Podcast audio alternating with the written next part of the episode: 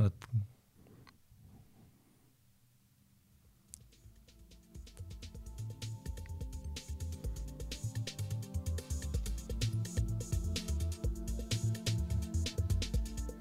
tšau, tere, sa oled siin uus või?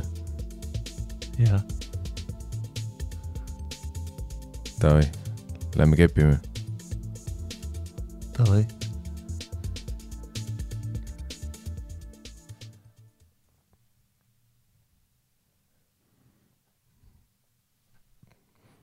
Sauna Club sixty nine, tule täna ja leia oma auk.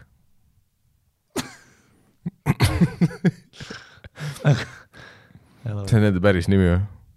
ei ole vist, aga tahad, tahad, teeme päris aa, ei, ei, ma mõtlen, ma korraks mõtlesin, kas see on nende jaoks. kas nad ütlevad, et me tegime lubamatut reklaami? miks, et rohkem, rohkem keppi saaks. ma ei tea, äkki mingi põhjendamatu. miks see? halb on, me ütleme, see on umbes nagu me teeks Coca-Cola Delicious. seda Sauna Club sixty nine, minge kohale, saage tere keppi, no rahvas, come on. see on nagu fucking ad. kes on mäes? ütleb vaata, et ai, teie elate, noh, lubati sott ju, sulle ka on ju. ei mäleta seda tundi.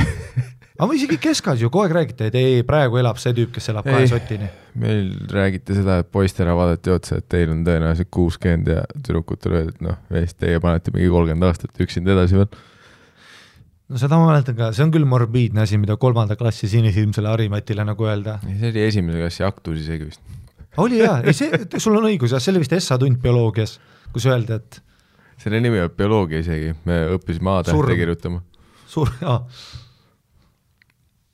Ei noh, ei mina pean kindlalt sott, no nagu ma ütlesin, noh et kui, kui nagu tuleb, kui legit kuuekümne kaheselt ma lähen, siis see on nagu living proof, et atleet, noh, sa, sa võid olla full atleet, terve elu see ei tööta, trenn ei tööta, toitumine ei tööta, sest ma olen ideaalne. noh, ma olen kõike teinud. mul on tunne, et meil on need tõendid olemas juba kõikidest tüüpidest, kes on üle treeninud ja viiekümneselt ära surnud. ei ole ju, ütle üks, kes on üle treeninud, noh. kogu aeg keegi saab, noh no mingi näha, vend. Ironman kaks tuhat kilti, noh, vees läheb. aga, aga see ei ole sellest, see on lihtsalt see, et God has a mean way of working. see on alati nii, need vennad surevad alati, noh, see ei ole nüüd see, et tal midagi, noh, need vennad saavadki südari no out of nowhere. see on ka mu lemmikasi, et sa saad südari out of nowhere, what? noh, no way, ma, no way, no samas seda öeldakse out of nowhere, aga siis noh, pärast tuleb välja, et ta on no, viimased kakskümmend aastat kolm tundi päevas maganud ja noh, tegelikult isegi need, need kolm tundi undub mingi sügava uneapneega olnud, nii et ta tegelikult unekvaliteet on miinuses olnud ja noh, ma ei tea, no meil oli ka, meil oli kuskil lapsepõlves naabruskonnas mingi vend, noh, pereisa, tule noh, ma ei mäleta, nelikümmend kaheksa strong, aitas teisi naabrimutte, vaata mm. -hmm., noh, tegid aiatöid, ta tuli kohale, noh, meil kukkus puu, kukkus aeda ükskord, no tegelikult mitu korda kukkus meil puu aeda mm -hmm. ja iga kord ma pidin otsima, noh vaata mul on, kuna õde on koolis, mina Aa. olen kodus, mängin pleikarit, ma ei ole nagu, ma olin nagu noh, ma olin viisteist, aga ma olin ikkagist Viimsi viisteist. Full lapsepõlv veel, full action man'iga mängin, rolleriga sõidan mm, -hmm. ma ei ole mingi töökohaga vend, vaata, ma ei käi ühistranspordiga vahetusi tegemas. Mm -hmm. ma ei ole see, kes müüs Eesti Ekspressi, vaata, Viru terminalis need noored, noh, lapsed, hustle, hustle Mm -hmm. ma ei ela mingis kuradi noh fucking Scorsese filmis. When I was a kid. mul ei olnud mingit, noh, ma olin full laps, ehk siis ma ei oska midagi teha, kui puu kukkus, ma karjusin samamoodi ja siis meil mitu korda kukkus ja siis ema pidi alati küla pealt otsima selle mehe, kes Mhm. tuleb saega kohale. tegelikult saag meil isegi oli, jah, saag meil oli kasuisaaega enne, enne, enne lahutust, noh, jäi saag, vaata see, kus võta siis lahutuse käigus vähemalt seedru, noh, aga äh, siis tuli noh, mingi mees tuli, igast erinevad mehed käisid, Mm -hmm.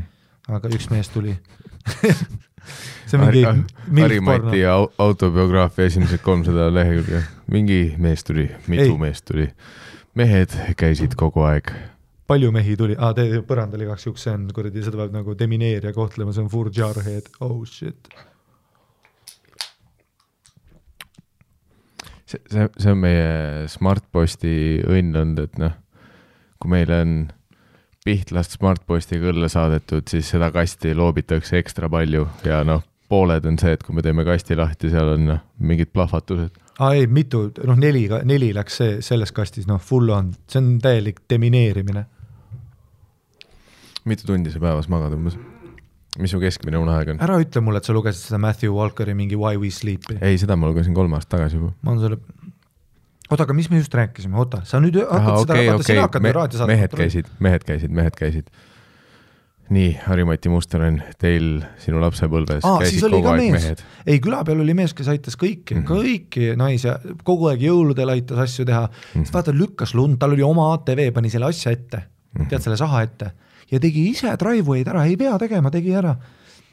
atleet, triatlonid, lehes oli korralik, kohalikus teatajas aitas, tegi noh Mm -hmm. crazy ja noh, see oli ka full out of nowhere südar. samas noh, tal oli üks naaber, need tülitsesid kogu aeg, naaber full parm, jõi iga päev, üritas noori tüdrukuid ahistada, noh, vana mees, kes üksinda elas. tead Mhm. tead, selline tüüp, vaata, kõik jätsid tema, lapsed ei räägi, naised ei räägi, noh, sa lihtsalt oled, aga kuidagi on Viimsis maja, ma ei tea, kuidas. seal hoolitses aia eest, pervas ringi, jõi ennast kasti. no seega me räägime, see viimane mees, kes rääkisid, stressitase nullis, kõik on roheline, noh, magab tõenäoliselt kümme tundi päevas, no kui sa mällu jood, sa ei saa vähem magada. tule nüüd, kui ma mõtlen, see või sul on võib-olla point, sest et ma nägin teda niimoodi magamas, et vahest nagu bussipeatuses magas lihtsalt noh, puhanud, suvel, vaata, tead, nii jookis oled. aga see, kellest sa rääkisid, triatlonid, kogu aeg aitab kõiki, kogu aeg on ATV-ga väljas, no ilmselgelt sa näed, ta ei puhka, ta põgeneb mingite teemonite eest, tal on noh, pulss on kogu aeg maksis, veresoon on otsa ees poppimas, no jah, tule sul võib point olla, sest et see teine vend oli kakskümmend neli seitse mälus. Too tüüp üritab õhtul magama minna, vaatab aknast välja, lund sajab, ATV välja, noh, jälle viis tundi, läheb tuppa, kell kuus ärkab, kaks tundi magas, Kevin Hart ütles, et sa noh, saad rikkaks nii, tema sai unevõla. ja rikas isa, vaene poeg, loed seda, vaata, Robert mm. Yamaha Yokushin. ja see klassika, et no kui sa iga hommik kell neli ärkad, siis noh, sa saad rikkaks, no tegelikult ei saa, sa noh, esimesed, no sa peaaegu terve päev ja sa sittakaru, sest sa oled kella neljast hommikul deliiriumis, kus sa ei suuda kõndida, silmad on udused. ja siis on noh see, et noh, mis on ühist Richard Bransonil, Jordan Petersonil ja mis on ühist Bill Gatesil, see, et nad ärkavad kell kuus. nojah, nad on mingi noh, chosen by God inimesed, on ju. no või siis vahe on see, et nad lähevad õhtul kell kuus magama, ma ei kujuta ette, on ju. jah, või vahe on see, et nad kõik surevad kohe Nad on mingi kaks aastat away from her. aga noh, kui sa lähed kell kolm öösel magama ja kell kuus ärkad, see noh sa ei saa just rikkaks niimoodi.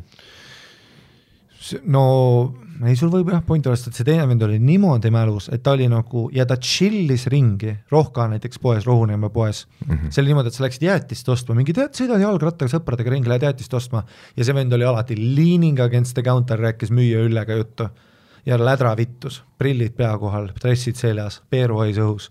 ja lihtsalt nagu sada prossa confident. tuli marsa peale, kunagi ei maksnud, tahtis kätt suruda, sinuga üritas rääkida, igal pool chill'is.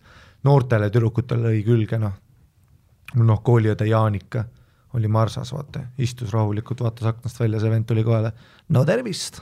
siis ta oli noh, creepy as fuck, no tervist, selline noor ilus tütarlaps, kuhu lähed? Aga kui sa oled elus sinnamaale jõudnud, kus sind noh, isegi see ei koti kuidagi, see tähendab, et tõenäoliselt sul on suht chill olla, noh, sa ei stressa ju millegi pärast, see, et kui sa noh, jalutad marsasse, sebid lapsi, stressitase peab null olema ju. nojah, sul võib point olla jah, et ta ei muretse jah väga, mis teised arvavad. mm. -hmm. ja nii sa noh, eladki lõputult. Seda küll ta rokib praegugi, noh. kui sa Viimsis käid, siis noh, kõik teavad seda venda. ja ta läheb aina nooremaks ka. jah, praegu on ju, nüüd meil on kõik teaduslik materjal, et no vot see, et äh, aastaid räägiti, et norskamine on lihtsalt nagu tüütu asi, on ju.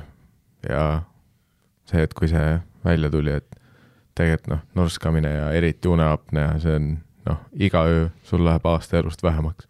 jah, sest ajurakud ju surevad, sa lähed ju aina lollimaks. no su keha ei taastu.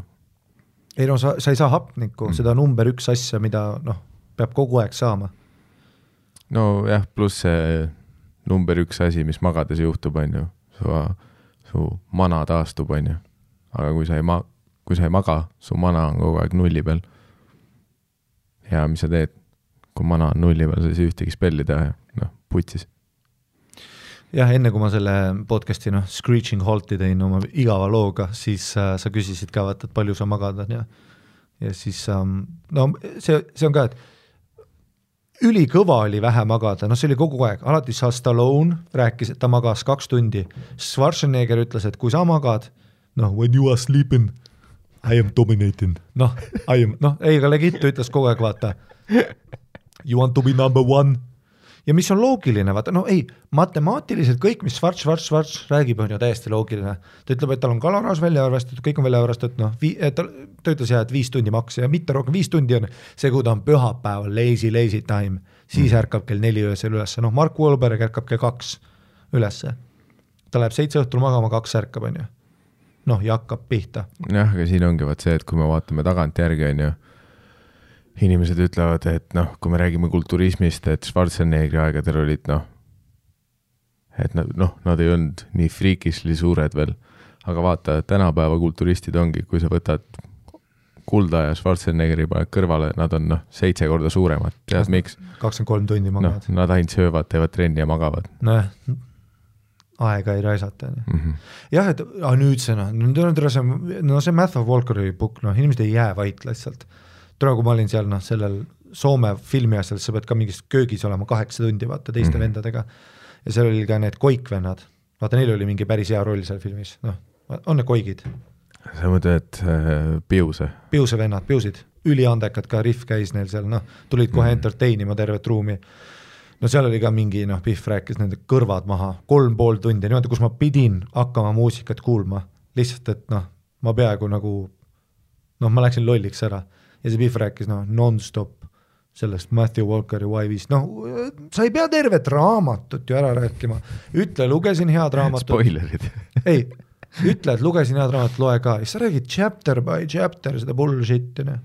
ja noh, ma kuulsin Roganit ja ma mäletan, ta käis seal külas, on ju, ma juba tean.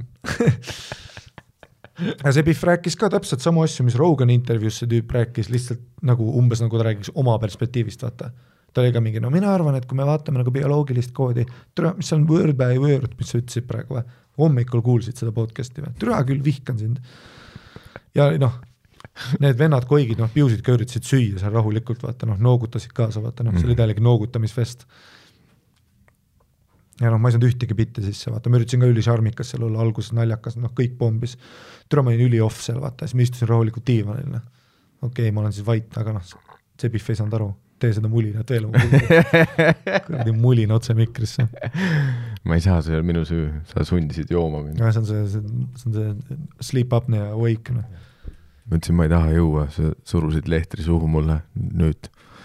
Need on need hääled, millega sa tegelema pead ja nüüd on muidugi, et uni, uni, uni mm.. kogu aeg pead magama, fair point, et mu elu on paremaks läinud peale seda, kui ma hakkasin magama, aga nagu no ma saan nüüd magada. sest ma nüüd saan legit panna, me oleme siin, no sina oled full koala. sest et sul on, vaata, sa võid öelda, et su und, und on kaheksa meil mõlemal, aga sul on veel hibernation režiim enne, sa oled full tsükkel, vaata enne magamaminekut sul tund aega keha, vaata mina panen till exhaustion. ma olen see, kes jääb alati, noh eile jäin magama, mees, türa küll. mees, tead need riisikrõpsud? Mis asja, riisigaletid või? riisikrõpsud ja ei, mitte galetid on need suured kettad, mida vii- saad heita, ei, nüüd on vaata krõpsu kujul riisi, riisikrõpsud. noh, et ka healthy aa, ei ole kuulnudki ja ma tahan ka Estrella tase, no ülikallis, kaks euri pakk, nagu õhk, tead, kus sa raputad mm. -hmm. ja ei tunnegi, et sees oleks, no see on riis. no eks ma tahan ka, mul on ka, mul on kopp ees sellest Estrella partipäkist, mis läheb iga aasta aina suuremaks ja ma söön alati ära.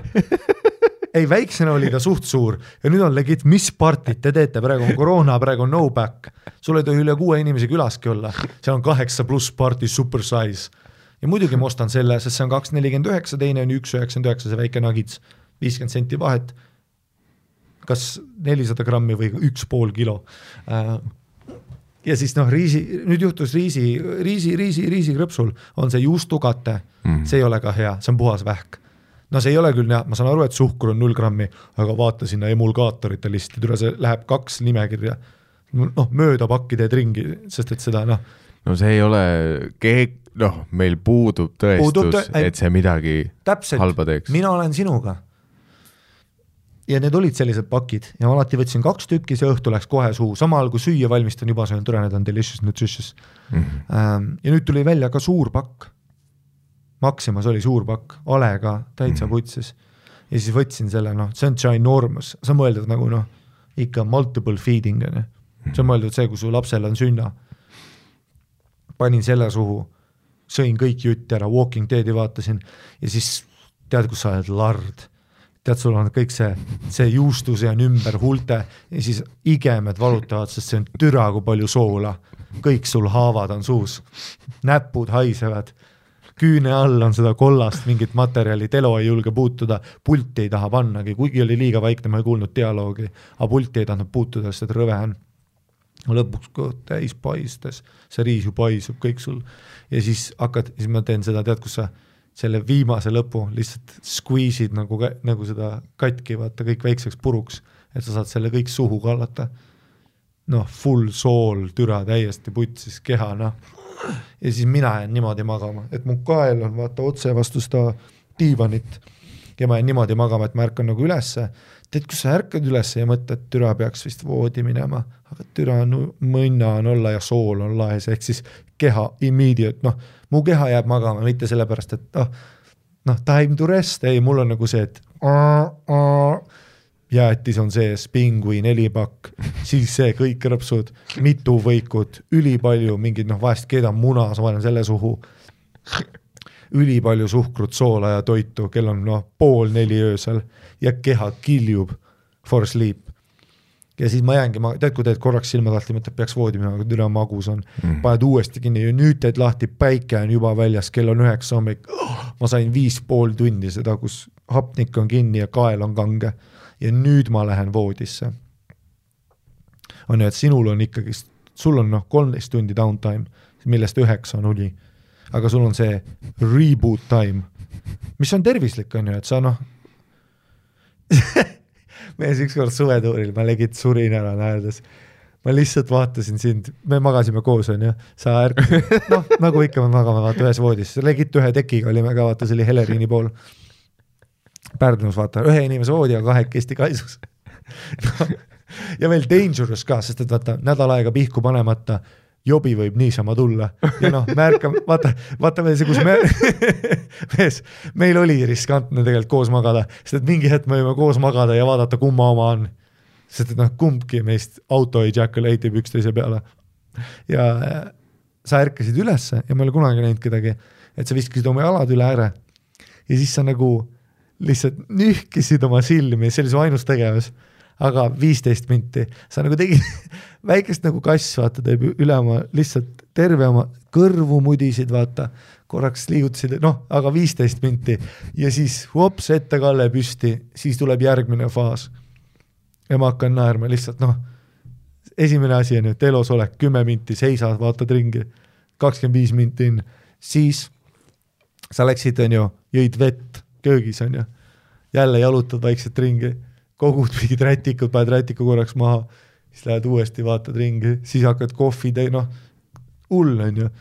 Versus siis jah, mina vaata, kus ma nagu lihtsalt noh, olen voodis, mitte sittagi ei tee, vaatan lakke, kõik on ülikange või siis lähen otse telosse ja paanika, noh, minu hommik on see, noh, lindistus on kell seitse või noh, lindistus on kell seitse trennis käimata, meilid saatmata, kell on kaks viisteist, lubasin, et vastan meilile kella kaheteistkümneks. noh, immediate emergency, kohvi käib samal ajal, kui vabandan Louisele. kohvi käib samal ajal, kui vabandan Louisele, et ei jõua täna. Hendrik ütleb, noh, mis postriga saab, paanika, kiire šot, noh, mul on full paanika. pulss laes ja siis kuni noh, terve päev käib andmine no tegelikult ei käi kaua, noh kümme tundi vaks, noh mu ärkveelaeg on ka nagu väike ikkagist, et ja siis ma lähen paan-, noh ja siis tuleb see feeding time, öösel mul on feeding time, no me kõik teame, on ju. peale show sid, vaata kui hakkab pihta see, kus ma saan selle esimese kabanossi suhu, vaata Circle'ist koduteel. siis mul läheb kaks Stefani pitsat, siis kodus veel ma hakkan süüa tegema, siis läheb kaksteist kuni kuusteist tuhat kalorit, Michael Phelps, noh, aga ilma ujumiseta. ma ei tea, kuhu need kalorid lähevad ja noh, see on võib-olla see, mis nagu ei ole hea minu unes, aga vähemalt nüüd ma saan nagu magada. sest kui oli nagu, ega mu, ma tegin sama asja enne stand-up'i, kui ma töötasin nagu baarmenina, ma tegin sama asja. nii et kui ma jõudsin koju baarist töölt viis-kuus hommik, siis on alles go time, siis ma hakkan makarone tegema, ketšupit peale, liha, ma praen peekonit, teen, ma teen full muna, peekon, kohvi ja siis lähen tuttu ja türa uni on veider, kui sa jood kohvi, ma teen ka seda ka vahest, panen terve püti kohvi, tead selle kannu täis. nagu veiniklaas, millele noh, nagu veiniklaas mingi üksikul naisel, vaata, kelle date ei tulnud kohale. tead, kui see noh, tead see bitt alati, kus vaata närviliselt teenindaja vaatab, huvitav, millal ta peika tuleb ja sa oled nagu, ei ta tuleb nelikümmend viis minti, ei tule. kolmanda klaasi veini paned täiesti äärini täis ja siis naerate koos. Noh, mul ei naera keegi aga noh, selle suure kannu täis kohvi, seal, kus mõõdik ütleb kakskümmend neli, mis tassi kakskümmend neli, mul on suur maag, siia saab kolm piima peale, paanikahoog ja siis uni ja uni on veider, noh. ärkad üles, lähed kusele, higistad, tagasi higi vahele. It's an experience, noh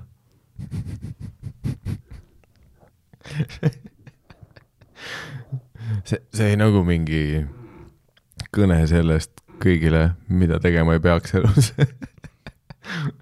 aga nüüd ma vähemalt saan magada, seda ma räägingi, et ma tulin ju koju, noh, peekoni tegin ära, üheksa hommik magama, üheksa hommik magama mm. -hmm.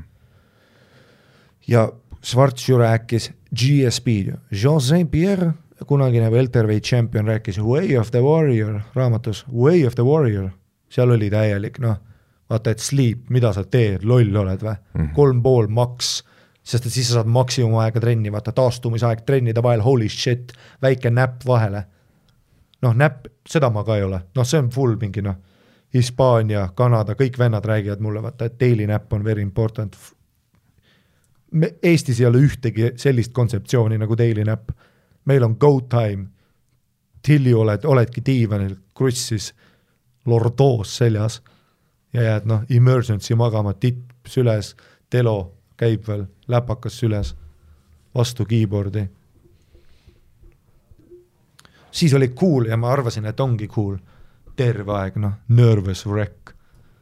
sest et ma, ma ju lähen üheksa hommikul magama, aga Schwarz ütles, et une, kõik on müüt, noh, nii, nii vähe kui võimalik.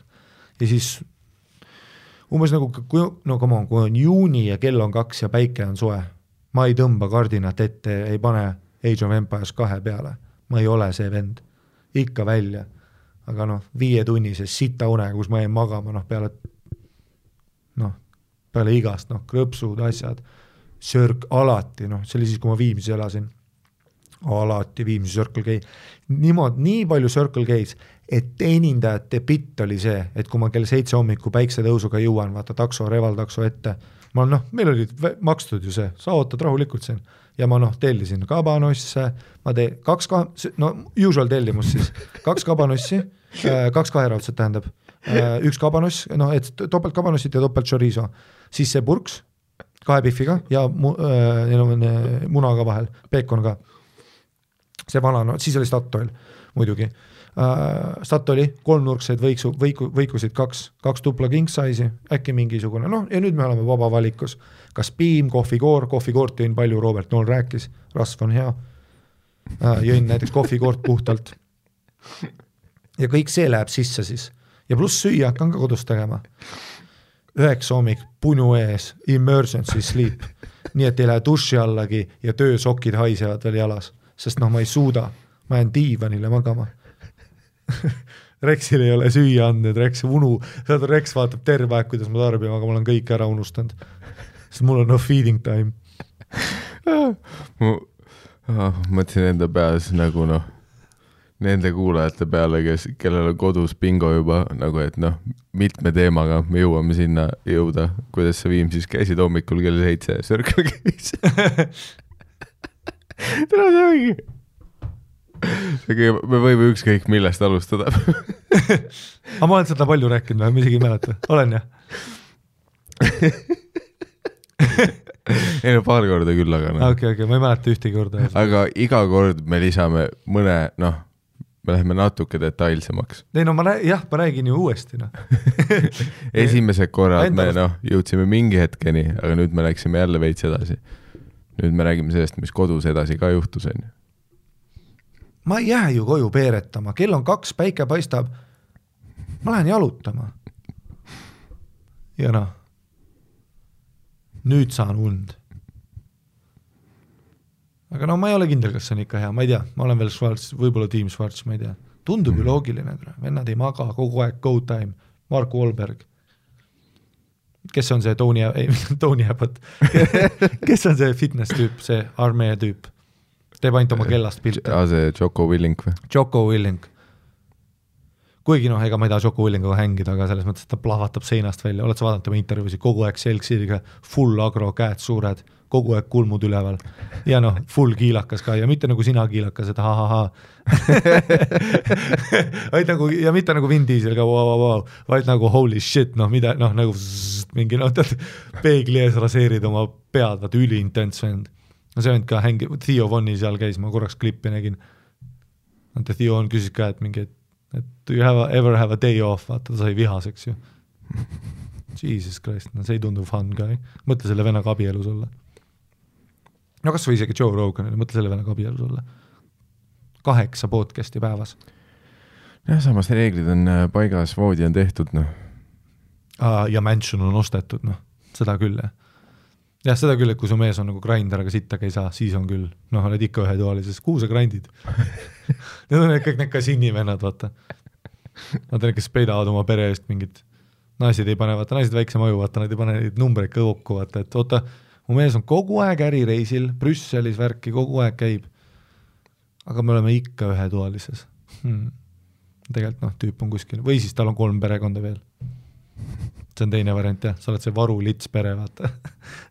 tal on kuskil, kuskil noh, Viimsis ka tegelikult full noh, türa marmorist passu noh, aga sa oled see noh, varu, varu, varu, Mustamäe pere. no Eesti mõttes on kõige parem, noh, kus need teised pered ei ole väga kaugel isegi.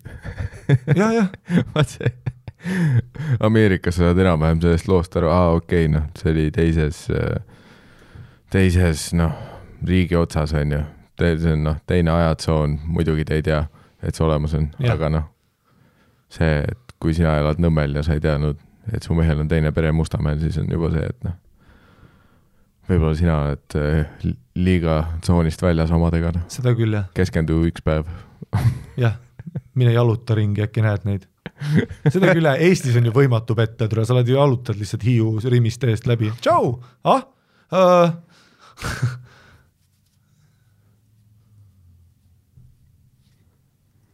noh, kaua sa oma silma seirad nüüd, tere täiesti putsi sügasid jälle mingi kümme sekki oma silma. no ma ei hakka nagu pooleldi jätma seda missiooni, onju. ma pean rahulduseni tegema seda.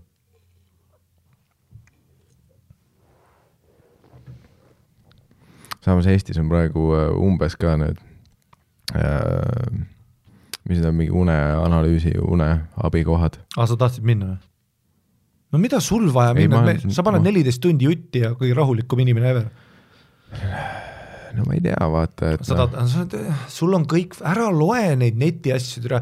sa Ma oled ka see, et sa nägid seda ühte artiklit ja nüüd vajutasid ja nüüd sa arvad, midagi on valesti. ei, ma ei räägi sellest, noh, vot vahepeal on ikka, noh, kõiki asju tuleb mõõta, noh. no mida, aga mida sa mõõdad seal mi- no kui, kui sa juba oma riista pikkust mõõdad, miks mitte vaadata ka seda, kui hea muuni on. Aga mis ta ütleb, aa ei, kõik on putsis, tee tagurpidi mis sa siis teed või? no ma ei tea, noh. mingid une, noh, need on need biohäkker vennad, need Stenid, vaata, kes alati noh, tal on ka mingi äpp, mis äratab, tead ülesse kahekümne minuti pärast, siis nelikümmend viis, jõu, see on fucking äratuskell.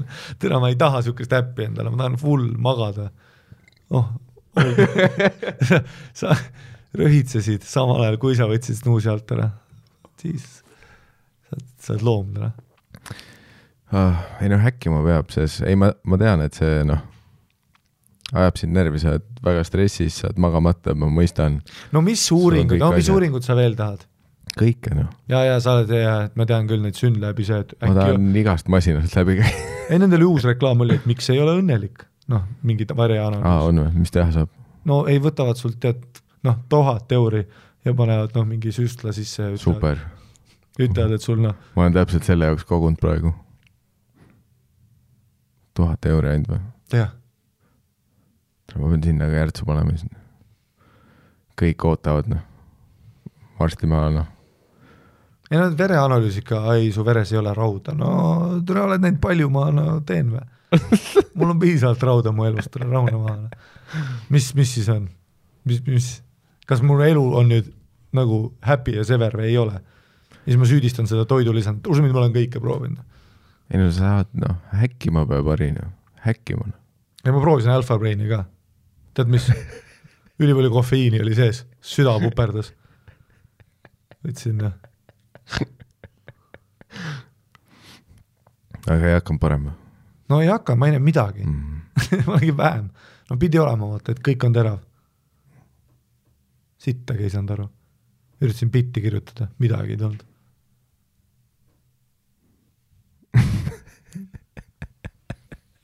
No kõik need limitless vennad, vaata ei mees, kuskil on see tabel, ei see on mees, see ei ole kunagi nagu see. ei ma mõtlesin noh, kuskil mujal võiks magada küll, vaata noh, panna mingid asjad külge. ja ja siis ma tean jah, no ei, siis on madratsist räägitud, tule mingid vendad ju katsuvad mu madratsit ka nüüd, vaata ma elan ju full nagu kommunist, mul on ju see mingi täie-, täiesti katkine, no tegelikult ma pean uue voodi ostma, see on putsis ja mu selg on fucking kange. aga noh, siis ma pean tegelema sellega, keegi peab, pluss noh, jälle jõudes tagasi sinna, mööblihinnad on ju voodi, tonn, miinimumtonn, never gonna happen. Mm, -hmm. never gonna happen, ma juba uurin mingit tasuta otsa, aga siis peab ju transporti, jällegist räägitud asi, sa rääkisid mulle oma City Bee horror story Never gonna, noh, mina ei tee kunagi niisugust asja. kunagi ei tõsta kuskilt mingit trepist alla midagi. ah, ma tegin vanemuist ma tegin vanemuist, ütled selle vennale, vaata äh,. ei no ma ei taha. aga siis on nüüd on need vennad ka, kes vaata tulevad, pumpavad su madratsit, ütlevad ai, ai, ai, liiga pehme või mida iganes. et noh, kolmekilosed madratsid, seal magab nagu jube hästi. no ja see on rahast tehtud, sellepärast sa magadki hästi no shit, et mingi rikkal vennal, kellel on viietonnine madrats, on hea elu. sul on kuradi kümnetonnine vaip ka. su elu on sweet as fuck, noh. mis see aitab, et mul mugav on siin madratsil, paanikahoog on ikka, mis saab? ei no saad alati lisaks maksta ju noh. kui kedagi teist ei ole, mis vahet sellel madratsil on, ma olen ikka üksi, tooge selline madrats, kus on mingi pihv kaasas. nojah, aga siis sa ei taha ikka noh, sa ei taha temaga ühe madratsi peal olla ju, me oleme rääkinud sellest. nojah, sa oled nõus mingi noh, kui sa naise saad narivoodis magama või midagi. no et ole lähedal. ma tahan, et sa oled nagu sleep, vaata minu unistuse naine on nagu sleepover sõber, vaata Rainer põrandal ja räägid juttu ja see ja kui tahad, tuled voodisse Nikul läbi, noh nagu Rainer. Ja siis tagasi madratsi peale põrandale. täpselt, jah, ja me saame koos rääkida, vaatame lakke, mul on käed, vaata, täpselt niimoodi. Ja ma nagu küsin sult mingi päris asju, vaata, aga mis sa ise arvad? ma tahan seda, see ei ole mul kogu aeg kurgus, on ju. aga noh, kus sihuke madrats on, pluss üks on kaasas, väike madrats sõbrale ka. No midagi ei tee paremaks, sitt on ikka mees, ma olen kõike proovinud ja räägivad kogu aeg. madratsi, toidulisande, ma olen mees kõik, kõik C-vitamiinist, zingini, noh, no kuigi no seda oli vaata vahepeal, kui ma võtsin ikka, et soovitas võtta kolm, ma võtsin kümme just enne keppi ka, jobi tuli ülipalju. Või noh, ma ei tea, äkki oli platseebo, ma ei ole kindel, aga noh, see töötas, tsink ja kreatiin, munn oli kõva. Ja jobi tuli palju, seda ma võin öelda, see on nagu, Need olid teatud põhilised kõrvaltoimed noh.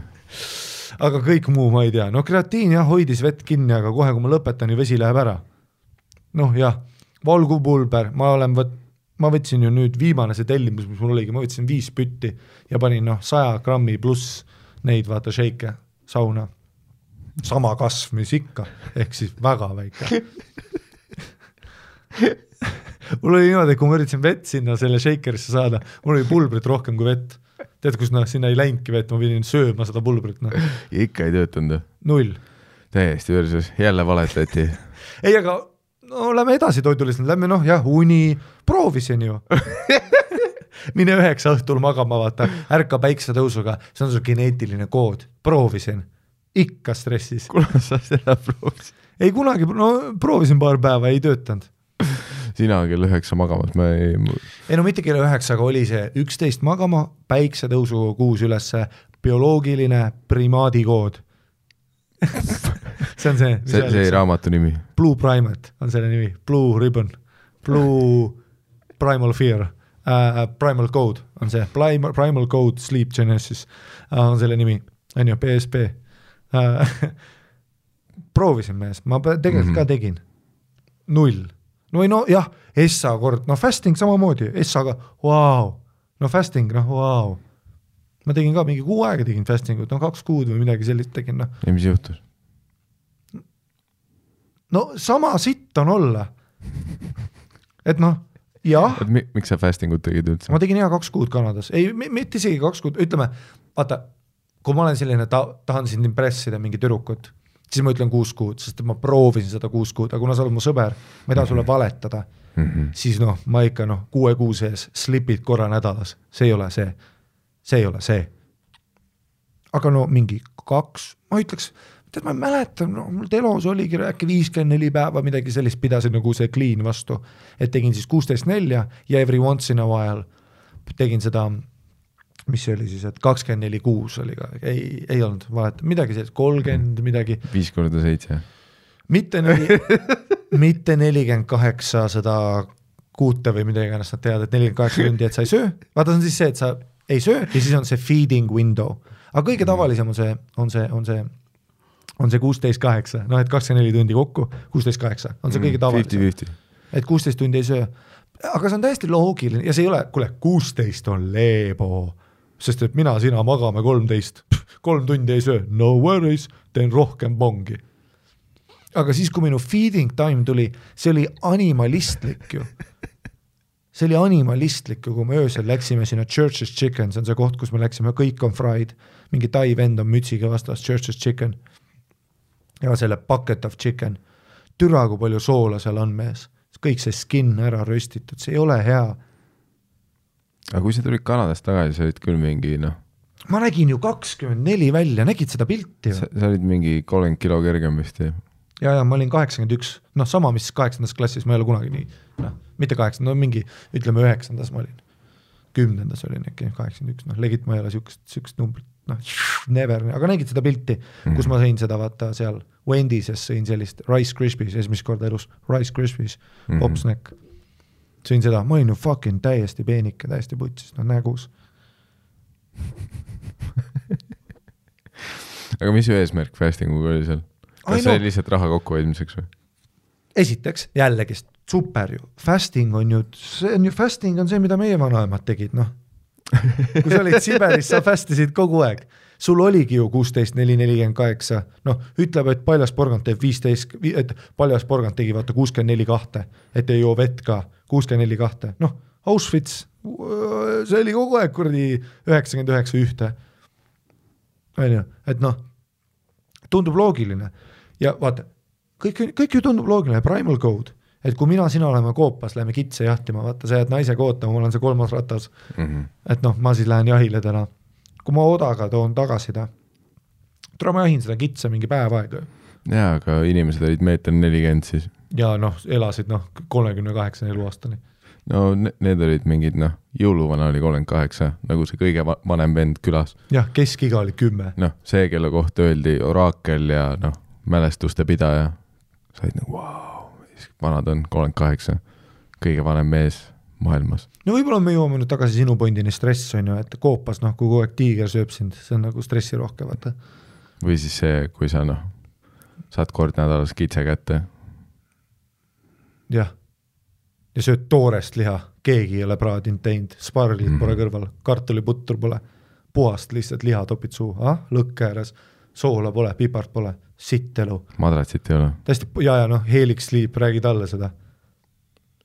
une kvaliteet noh, hundid uluvad, ärkad üles iga Jah. kümne mindi tagant. jah, proovi magada, kui kuradi teine hõim jahib sind kividega. türa, proovi siis kaheksa tundi saada, wow, Matthew Walker, explain that. Back in the primal days, sleep was a prominent feature in our society, oli või? ei no seda ta, ma eeldan, et seda ta explain'iski, et sellepärast nad elasidki kümneaastaseks. oota, mis, mis ma rääkisin? sa rääkisid seda, et noh, sa tegid kuuskümmend Aa. kaks korda kaheksa ja, ja kõik tundus loogiline, siis muidugi jaa noh, klassik, noh ei no see, see tundus mulle lihtsalt meeldiv ja ka odav mm. -hmm. jällegist jõudes tagasi, ma saa-, pidingi ju kokku hoidma raha, no pidin kokku hoidma raha. aga no see ei töötanud ka, sest et mu see öine binge läks ikka mingi viiskümmend toltsi, noh terve öö ju ma käin ringi ja söön, sest et ma tean, et noh, hommikust ei saa süüa Mhm. ja tule kõht on tühi ju. ja no muidugi jah, siis on see, et no aga ära söö sitta, tead mis, sa käi ka perse. mis mõttes, mis ma nüüd ei tohi midagi elus nautida või? et ei tohi süüa kellaajast kellaajani nagu full kuradi kommunist ja nüüd pean valima, mida nagu, et talongidega ootan leiba või? ma ei noh, selles mõttes, et noh, ma ei saa kõike ka nüüd sulle. on ju, ma ei saa nagu noh, mis sa tahad, et ma olen ideaalne või? ma tahan seda, mis töötab kohe ja no jah, ja siis oligi fasting tundus loogiline ja tegingi jah, see, et, et pluss siis see, et ikkagist lendamine on stressirohke, tule see, et no see oli ka Essa kord, kui ma tundsin, vaata, ma olin vana mees juba, kui ma Kanadasse läksin. ma ei olnud noor, Austraaliasse minek, see lend, mina lendasin ju kolme connection flight'iga Austraaliasse. kolme connection flight'iga ja nii, ja mina läksin Austraaliasse niimoodi, et praamiga Helsingisse. Sten Kristel saatsid ära, nutsin veel. sõpru ei näe, vaata, big journey. Läksin ju Tallink Superstaariga Helsingisse ööseks terminali, et hommikuse lennuga minna, sest lend oli kolmsada kuuskümmend euri Austraaliasse ja kidding me, kolmsada kuuskümmend euri Austraaliasse. täiesti putsis, noh, nii hea hind. aga kolm connection flight'i full, noh, null problemit, magasin pinkidel, värki. Austraaliasse lähed, noh, täielik peaks lead schedule hell olema, vaata, kõik on vastupidi. Ve-, noh, vesi läheb ka kraanikausist teistpidi, no kõik on putsis, noh, sita õnn läheb üles pott töötab ka teistmoodi, elu on teistsugune. aga türa noh, kakskümmend üks, kakskümmend kaks, mis ma olin, hungry, young lion, vaata, riist töötas all day, all night, mis siis, et peas on stress, riist töötab ikka.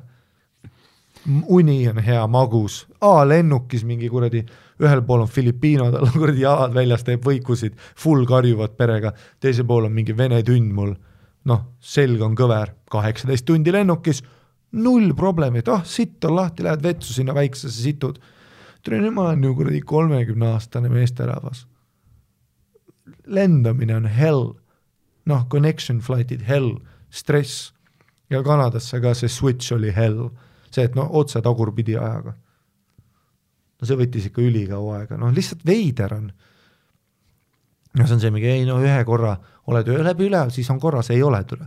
ma olen päeval nagu kuskil, ma olin kuskil noh, kommipoest, ila voolas, vaata loll olen, sest et mul on ju full aju magab praegu noh, ma olen nagu unenäos ja siis öösel ma jalutan ringi türa, vaatan nahkhiiri, kuulan himmi türa. komediks muidugi sobis, noh, kui oli kella kümne, üheteistkümnesed õhtul spotid, kõigil teistel show on ja kõik käisid tööl, vaata, haigutavad enne spotti. tule, ma olin noh, full on, tegin saltosid seal. no mul oli energy laes kell üksteist öösel.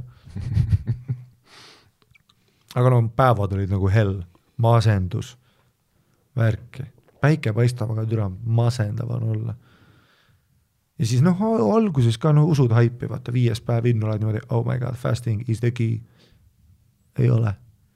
Ja siis noh, tulin Eestisse tagasi ja muidugi, vast olen rääkinud ka vaata, et kodujuustu suhu, puhas fucking valk noh, pole mingit türa, iga koht neil on see cottage cheese, full, full suhkur, ülisitt maitse, hapukord pole kuulnud, kartulit ei söö, kõik on magus türa, täiesti putsi, ma ei saa valku noh, Eestis paned tatra suhu, tatar, peekon, must leib, merevaik peale, juustuviil, Hollandi juust, aga mitte Hollandist, vaid Saaremaa öko juustuviil.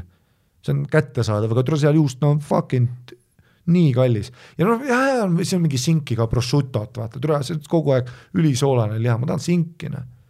paks sinki, kanaliha sink. meil on muna, tule ostad, noh, free range, meil on kõik range, noh. meil on ju kõik, Prisma teeb oma free range'e, kaks euri, seal on mingi kümme euri või kümme toltsi oli, mul oli sittpliit, see kaasaskantav, see väike, tule see ah, muna on disgusting. restoranis add an egg, kolm toltsi alati, oh my god, noh. mis see üks eeg mind aitab, seitse grammi või, anna viis. aga no mis ma siis tellin, kolmekümne eurise lisa või? ja siis mul läkski noh, tulingi tagasi, fuck fasting, kohukesed suhu. ma tulin otse suvetuurile, vaata, et türa, me sõime sinki, fucking õllesigar punu läks, kasvas, nägu kasvas, kotid tulid silma alla, aga türa, kui hea oli olla. lihtsalt chill oli olla. noh, täpselt nagu räägiti, Jordan Peterson kunagi rääkis ühes intervjuus ka vist, vist Howard Sterniga rääkis väga huvitava jutu, ütles ka, et aa, depressiooni vastu söö kohe hommik kõht täis midagi, ma võtsin selle kokku, aga nii aga nii, aga ausalt, ma hea paska ütles, et see et see on number üks ravi. nagu, nagu Arnold Schwarzenegger ütles, et ära maga, nii Jordan Peterson ütles. sest fast ides kohvi ju võid juua ja Kanadas ma tegingi seda, läksin kohe Liberty Cafe, vaata see gei kohvik, kus ma käisin mm, -hmm. tegin viiskümmend viis pongi hitti ja siis puhast kohvi peale, see on ju anxiety attack, kolm kohvi puhta tühja kõhu peale ja nüüd tulin tagasi suvetuurile otse, kohukesed suhu, pinguid, igast, Joti jogurteid on ju kolmkümmend kaheksa gra-, noh, see on kaheksateist grammi valkusele maasikajogurtil, veits noh, suhkrut ka, aga lisatud pole, on ju, äh, noh, kaks seda. see on ju kolmkümmend kuus grammi valku lihtsalt snäkina kõrvale. asi, mida ma crave isin, noh.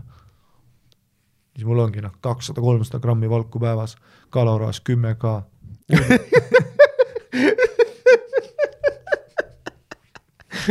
uni on hea. jah, või jällegist organid kuluvad, seedib kogu aeg, võib-olla elan vähe, ega praegu ma olen ka väike, noh, selles mõttes, et ma olen küll suur-suur, käed on nagu massive ja, ja mul jõud on laes, aga noh, õlg on katki. aga mul on nüüd väike punu ees, noh, veits suurem kui enne, perse veits ripub rohkem. Mul ei ole nagu beats terav praegu, aga no worries, ma olen natural state'is, ma olen limbal, ma liigun, kõik on okei okay,, ma olen healthy vahest on nii fighter itega ka, et need, kes ei cut'i, tulevad kohale kuskil, noh, ütleme, et sa oled welterweight'is, siis on ju, sa oled seitsmekümne seitsme kiloses, türa, aga sa fucking starvid ennast. ja suur probleem ka, fighter ite näol väga suur probleem, overtraining ja noh, ei magata, vaata magatakse kuskil džimmi põrandal, siis juuakse öösel, on ju, keha ei taastu ära ja iga päev on hard, spar, sõda, fucking hell. Ja sa oled tegelikult noh, üheksakümmend kaks kilo ja siis cut'id seitsmekümne seitsmeks enne oma kõige tähtsamat võitlust elus, sa oled starvated, sleep deprivated, vässu, nässu. Ja nüüd pead tulema puuri fight'i tegema, puuri fight'i tead see, kuidas sa järgmise selle rajuvee asja sisse juhatad, puuri fight'i, puuri fight'i, kõik on mingi, ah, puuri fight'i me, mina olen Harimati ja see on ka Raju ja puuri fighti, vittu mä halutaan puuri ja mä halutaan fighti. Lähed fighti ütle nii, kuhu, ütle, kuhu sa tegelikult lähed. sa lähed sa lähed puuri fighti sa lähed puuri fighti, mõtle, kõige tähtsam päev su elus, sa muudad oma elu championship belt. ja Conor McGregor oli üks uus generatsiooni tüüp, no kõik see Rogan, kõik see kettlebells, functional training, nüüd on kõik Biffid ju kummide ja kettlebellide, kõik on functional järsku. Ma ei tea, mis statistikad on, kõik Biffid on functional praegu, noh. tere, Biffid on nii functional praegu, noh. ei, on küll mees, nad teevad igasuguseid väljaasteid, teevad kükke, jõutõmmet, sa näed mingit Biffi praegu Rumeenia jõutõmmet tegema kümme aastat tagasi Revalis, suu lahti, munnigi aru ei saanud Biffid. noh, alati lollides masinates, vaata, tegid seda mingit rinnamasin, vittu sa rinnad, et tule, sul on tiss sul ei ole rinda vaja, teeme kükke, teeme Rumeenia jõudeme Pe. personal training with Harri Matt vittu sa rindad, et sul on tiss ei noh, mingi Pihv teeb triitsa, mis triits sa ei, see on see, kus mingi bikiini pro saadab sulle oma treeningkava, sa oled, mis rinnapäev, sul on tiss, noh, siia paneme, noh, perse ripub kaks siia paneme selga. Et no nüüd ja Pihv, kõik on function, kõik on function, nüüd on see jube popp üldse noh. Mm.. seda küll ja Pihvid on nagu maru funktsionaalseks läinud, noh, põlved liiguvad ja. ja siis nad teevad igast noh, mingit noh ei no see on jah, sa võid öelda, sa võid öelda, et loll harjutus näiteks on mingisugune noh, noh, pool kükis posupalli peal viskab medicine ball'i vastu seina. jah, sa saaksid öelda, et kolm korda kaheksa kükki oleks võib-olla fa-, noh, nagu võib-olla pa-, mitte rohkem function, aga ro-, parem viis kasutada seda aega või teha mingi kolm korda viite Mark Ripeto starting strength'i, aga siis muidugi, kas tema trennimott oleks laes ja at the end of the day, see on ikkagist noh, isegi body pump on rets liikumine ikkagist, türa nad teevad, no ma saan aru jah, tehnika on putsis, on ju, aga noh, keda see huvitab, see ei ole nii hull ka nüüd. see tehnika jutt on ka nagu noh, ma olin kunagi samasugune Hi- Hitler, vaata vaatasin mingit peremaa, issand jumal, mida ta teeb, no türa noh, keda huvitab, peaasi, et noh, üldse kohal oled, teed midagi, on ju. ma kunagi üritasin relate ida ka, mul oli üks see, see, ah seesama Ott, vaata mäletad, kui ma rää- rääkisin Mhm, sulle mhm., noh MMA Ott no ta oli no iidol paljudel vendadel. Ja kui ma üritasin talle alguses läheneda ja cool olla, nagu tead, kuskil noh, sattusime vaata kõrvuti käed ristis vaatamas mingit sama asja. Mm. -hmm. siis ma üritasin talle nagu rändida, näitasin talle nagu Youtube'ist videot, et vaata, mis sitta see Kristjan Kasearu teeb, noh tegi mingit lollusi Spartas, viskas mingit palli õhku, üks jalg õhus, noh posu no,, posupallil vaata mingeid debiilseid asju, noh teed mingisugust noh, kummiga mingit spets, noh, ma olin too hetk vaata kükk rinnalt, tõmme kükk, mis täna, kükk, no siiamaani, kükk rinnalt tõmme. ja siis ma üritasin Otiga relate ida, vaata loll, loll on ju, et vaata kui ägedad me oleme nagu. sa teed MM-ad, ma teen jõudu, vaata, vaata kui ägedad meie oleme. noh, ta vaatas mulle full death stare ütles, mis asja sa ajad, et ta teeb rohkem kui enamus mehed teevad, vaata. noh, käib trennis iga päev, teeb oma asja, naudib elu. noh, full death stare, panin vaikselt telo vaata tasku, kõndisin ära, loll tunne. ja noh, sellega ma olengi nõus. Ikkagist Biffid praegu vaatad, mis teevad, loomad, no võrreldes mingi tavalise tüübiga, kes on sellel lollil trenažööril rätik, vaata, ripub üle selle oma sõbraga, lähme sauna ka pärast või noh, mida see vend teeb, noh, higimulli ka ei tule, samal vaata Biffe tule selle, noh, ma saan aru, need nöörid on debiilsed, mis asi sa oled, Ultimate Warrior või? tead, kui ta teeb seda nööridega, peksab, see on nagu loll, noh, see võtab nii palju ruumi ka, muidugi ma heidin teda aga no pohhu, mu higimull on ees, siis seal muru peal surub kelku, kes sa oled, NFL quarterback järsku või? tead, kuidas ta kelku surub, kõrval on mingi noh, treener Kaia karjub, vaata. kaheksa veel, noh, higimull ees, noh, samal ajal noh, mingisugune mees ongi sellel, vaata sellel sõudergomeeter, tead, see on nulli peale pandud, mida sa viis minti lihtsalt sõuad vahid ringi ah?? aga noh, Biffid ongi Rumeenia jõutõmmet värki teevad türa patrast lihtsalt. panevad türa kangid täis, noh, mingi hetk vaata, võtavad selle bussimäti ka vahelt ära, vaata see kangi ümber. vaata see väike švamm, mis sa Mm. saad panna, võtad, viskavad selle ka ära, fuck it. ja siis noh, vaatadki mingit noh, pereisa paneb Smithile, paneb selle kaks švammi endale alla, oi, kael saab haiget, mis türa haiget? sul naine teeb türa sotiga Rumeenia jõutõmmet, perse kuradi ees või noh, perse taga retuusid jalas, türa, teardrop lihas, põlve pole nähagi, sest et türa teardrop on nii tugev. säär on laes, õlad on suured, sest türa last hoiab, onju. noh, kõik on ülifunctional ja siis sa oled oma noh, kuulad mingit podcast'i ja teed SMIT-i. naised on loomad, noh praegu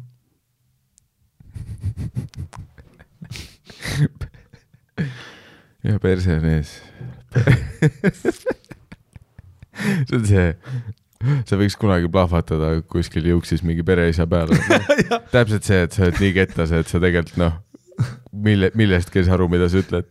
naine on siin perse ees, ta teeb kuuskümmend kaks, kaheksa, sa noh, oled siin, švamm all. mis kava sul on? tule, mis kava sul on? Švamm all, no mis disse sa teed, no sul on diss ees juba. Te teete valesid ära. see, kui sa lähed mingi pereisa juurde, mida sa kuradi rinnalt surud, sul on diss ees juba. sa oled juba full küna ju tere.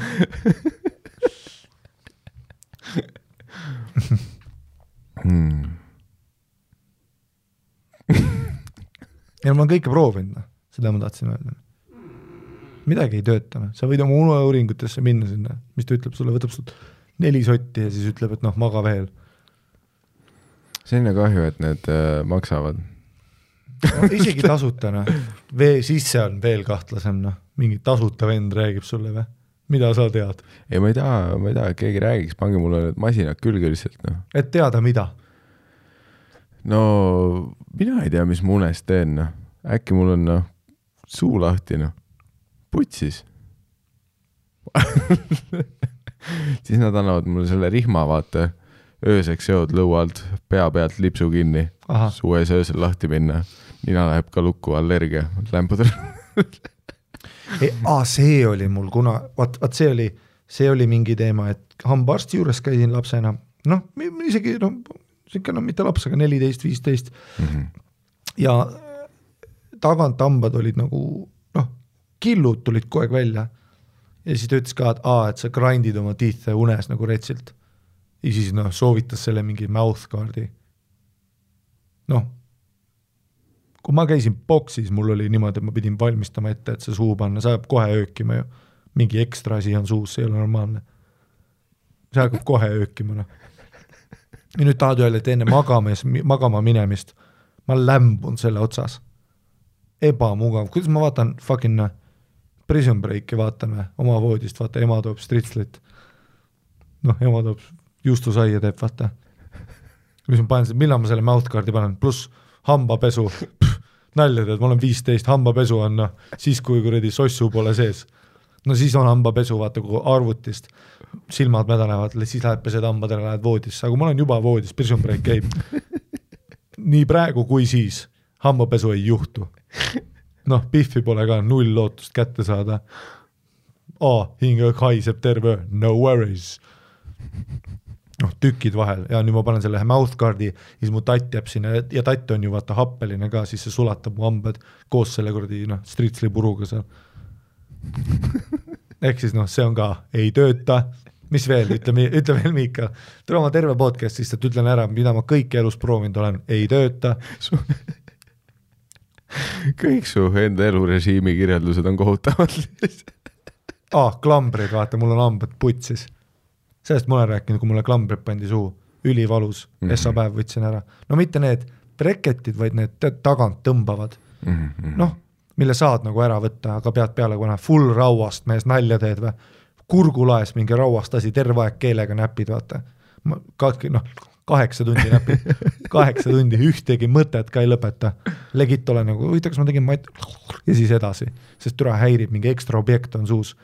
tõmbad välja, ülihea kohe olla. ütlesin, küsisin emmelt, vaata, et kuule, kas ma võin nagu mitte, ütles, et sa oled, siis ta ütles ka, et noh, sa oled poiss et poisid ei pea, vaata, et poistel -hmm. võivad koledad lambad olla. siis ta andis sulle terve stritsli voodisse jälle? no täpselt, andis mulle kohe, mu ema andis kõike, noh, kõik magus oli suus öösel ka kogu aeg, noh. Eks sealt on ka mu ööline craving tulnud, ma arvan. see öine force feeding sest et kui ma sain, mees, aga ma olin ju ekto-ekto, ma olin ju nii ektomorf, noh, nagu pulk ja emad näevad, vaata emad näevad emad ütlevad alati, ei, sa saad veel suurem olla.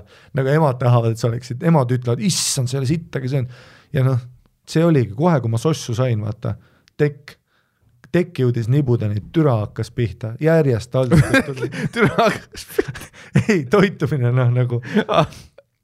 Ma mõtlesin, et sa panid juba pihku, ema toob stritsit, Veino läheb, sa oled. Boys will be boys lihtsalt tekk jääb mul oli väike laud voodi kõrval ja türa seal sai taldrikud täis, tõstis ühelt taldrikult maha, tõi kogu aeg juurde, mis veel, mis veel. no too noh, nii palju.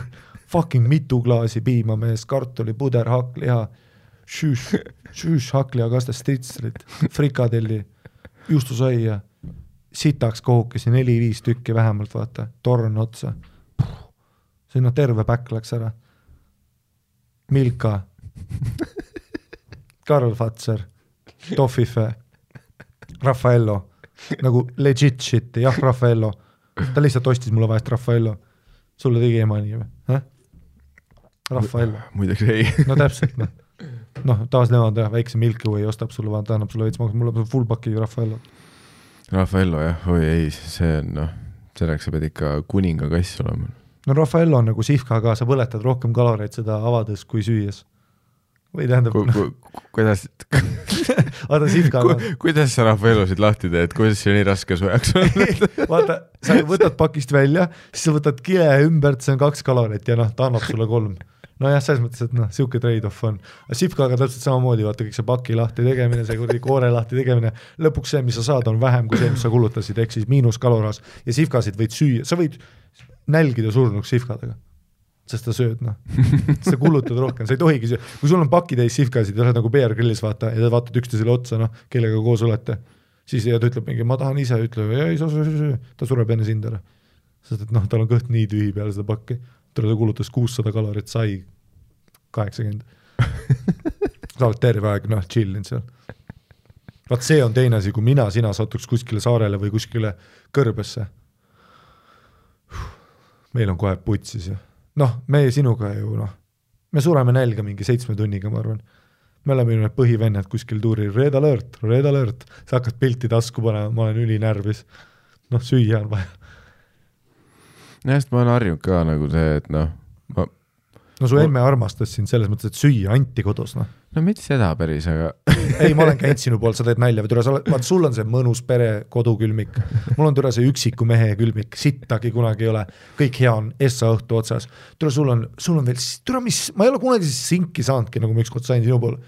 mäletad, sa ükskord tegid, te tegid mingisuguse selle teflon või mis pakk, mis on see mis on see plastik? see ta... ah, nagu tupervaarekarbis? tupervaarekarbis yeah., tupervaar on seesama, mis ma otsisin, tupervaarekarbis, mees, sul oli mingi singitükki türa alati merevaiku mitu pakki, mul on alati see, et türa pool pakki, siis pead säästma.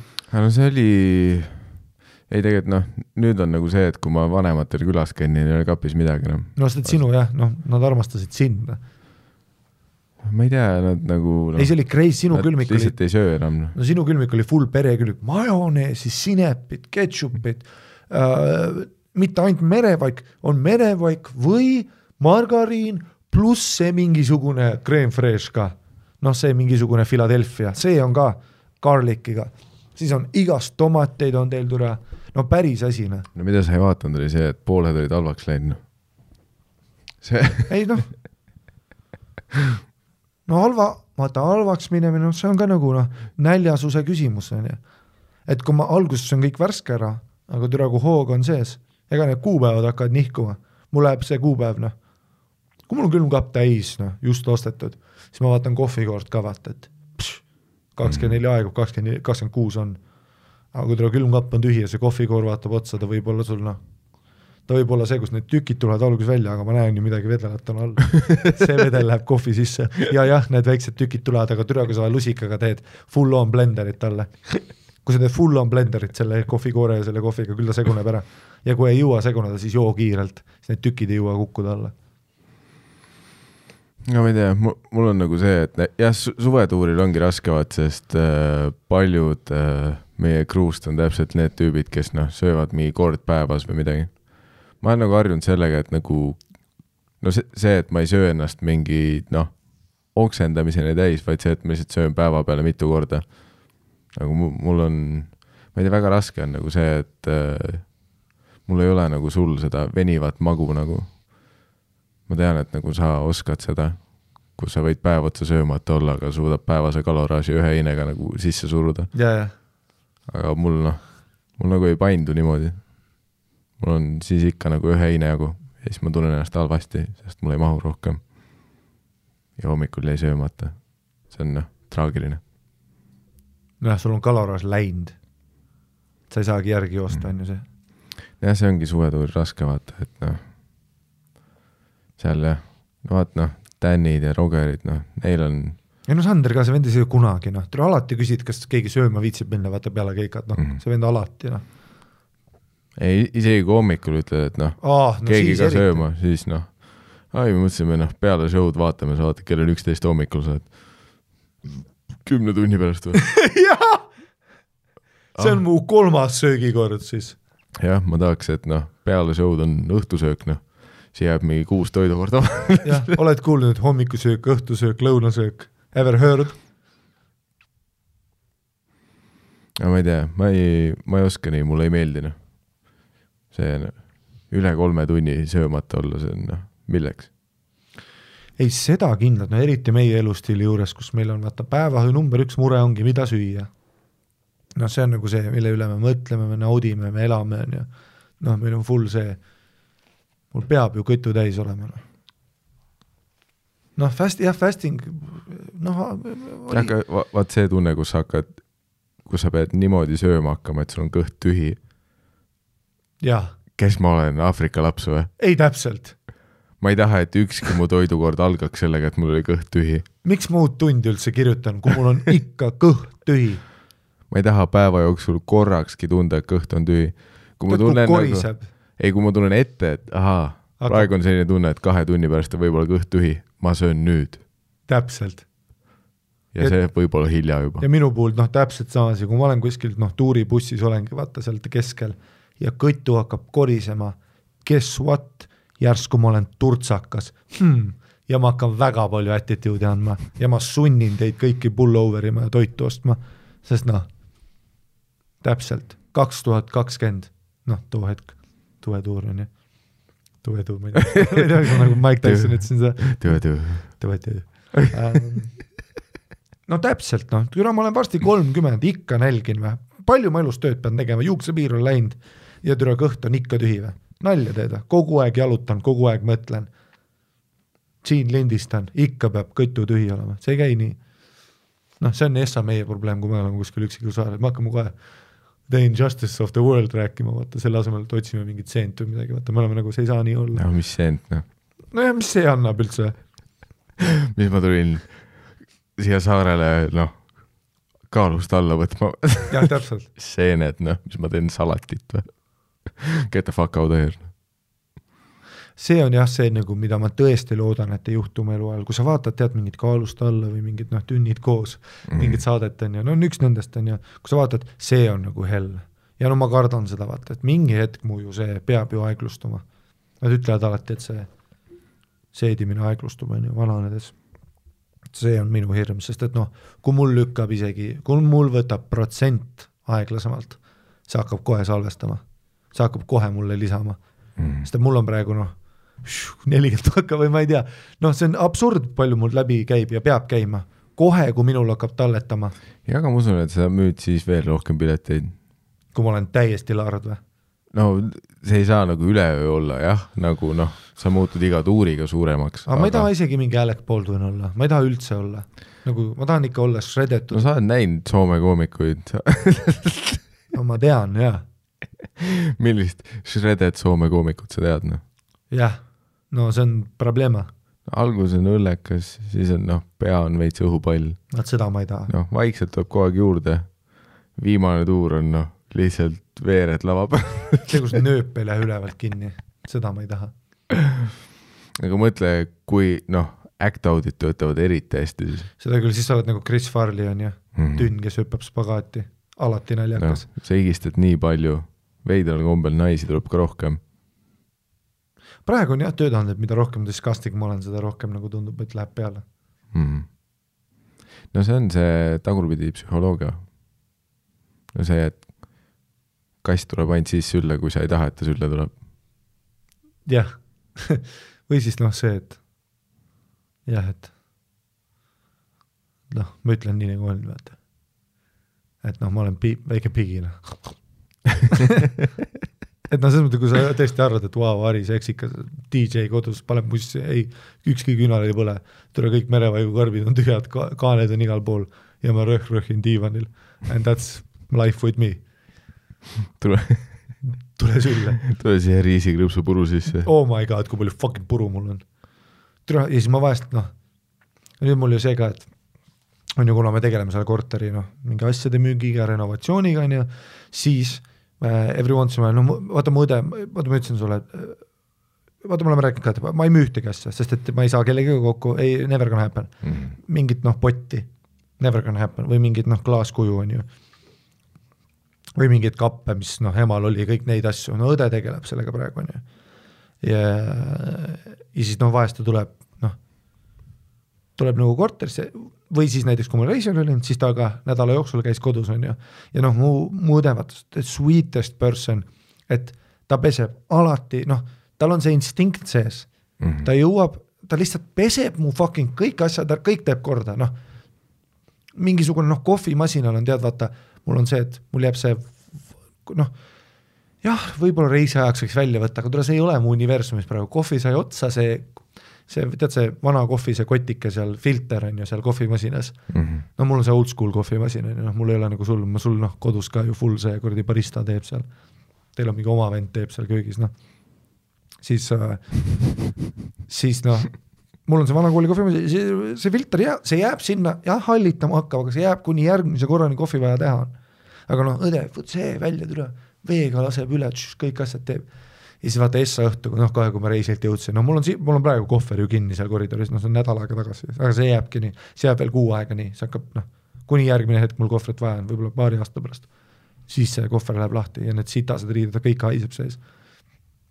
noh, mul on alati vähemalt kolm täit pesu, vaata, ma olen alati kolmega maas, vahest kuuega, vahest läheb nii, et ongi riided otsas, kõik, mis majas on ära kasutatud vanad emajoped, kõik on sitaseks saadud, noh kõik, kõik sokid, eri värvi sokid, aukudega sokid, kõik, ma run in kõik läbi, kõik teksad, kõik, kuni mul ongi kriis. ja nüüd ma hakkan tagasi tegema, ühe päevaga pesen noh, neli täit, vaata. pesed ära, kuiv terve korter täis ja pool on veel minna, aga umbes kolmega ma olen alati maas, õde teeb ette ära, noh, kõik särab. ja siis ma esse õhtu vaata kohver, riisikrõpsud, Olerex, kõik hakkab tarbimine, kõik noh, paber lendab lihtsalt põrandale, puru on igal pool, süles on igast asju, panen päevaks särgi, võtan maha, see läheb põrandale, järgmine päev uus särk, see läheb põrandale, sokid põrandale. vaat see on see teie dream, naised, millest te tahate. mul kukub alati põrandale. ja noh, jah, ma võtan selle mingi hetk ülesse, seitsmekümne kahe kuni kuuajalise akna sees noh, kui keegi mulle külla ei tuleks, kui, no kui sina tuled, mul on juba häbi, ma ju jooksen üles, panen asjad kiiresti, viskan jalaga, vaata löön jalaga kõik sinna teise tuppa. sest et mul on häbi, ma olen tavaline inimene. sa tütarlaps tuled, noh külla, nõud, ma viskan oma magamistuppa, uks kinni. see puru, vaata, ma ka teen alati diivani lihtsalt, lükkan nagu ümber, see puru läheb kõik sinna kuskile kõlari taha, vaata. ja siis panen, vaiba tõmban sirgeks, vaata, puhun üle pongi panen ära. ma olen nagu noh, mul on häbi ju, mis ma olen.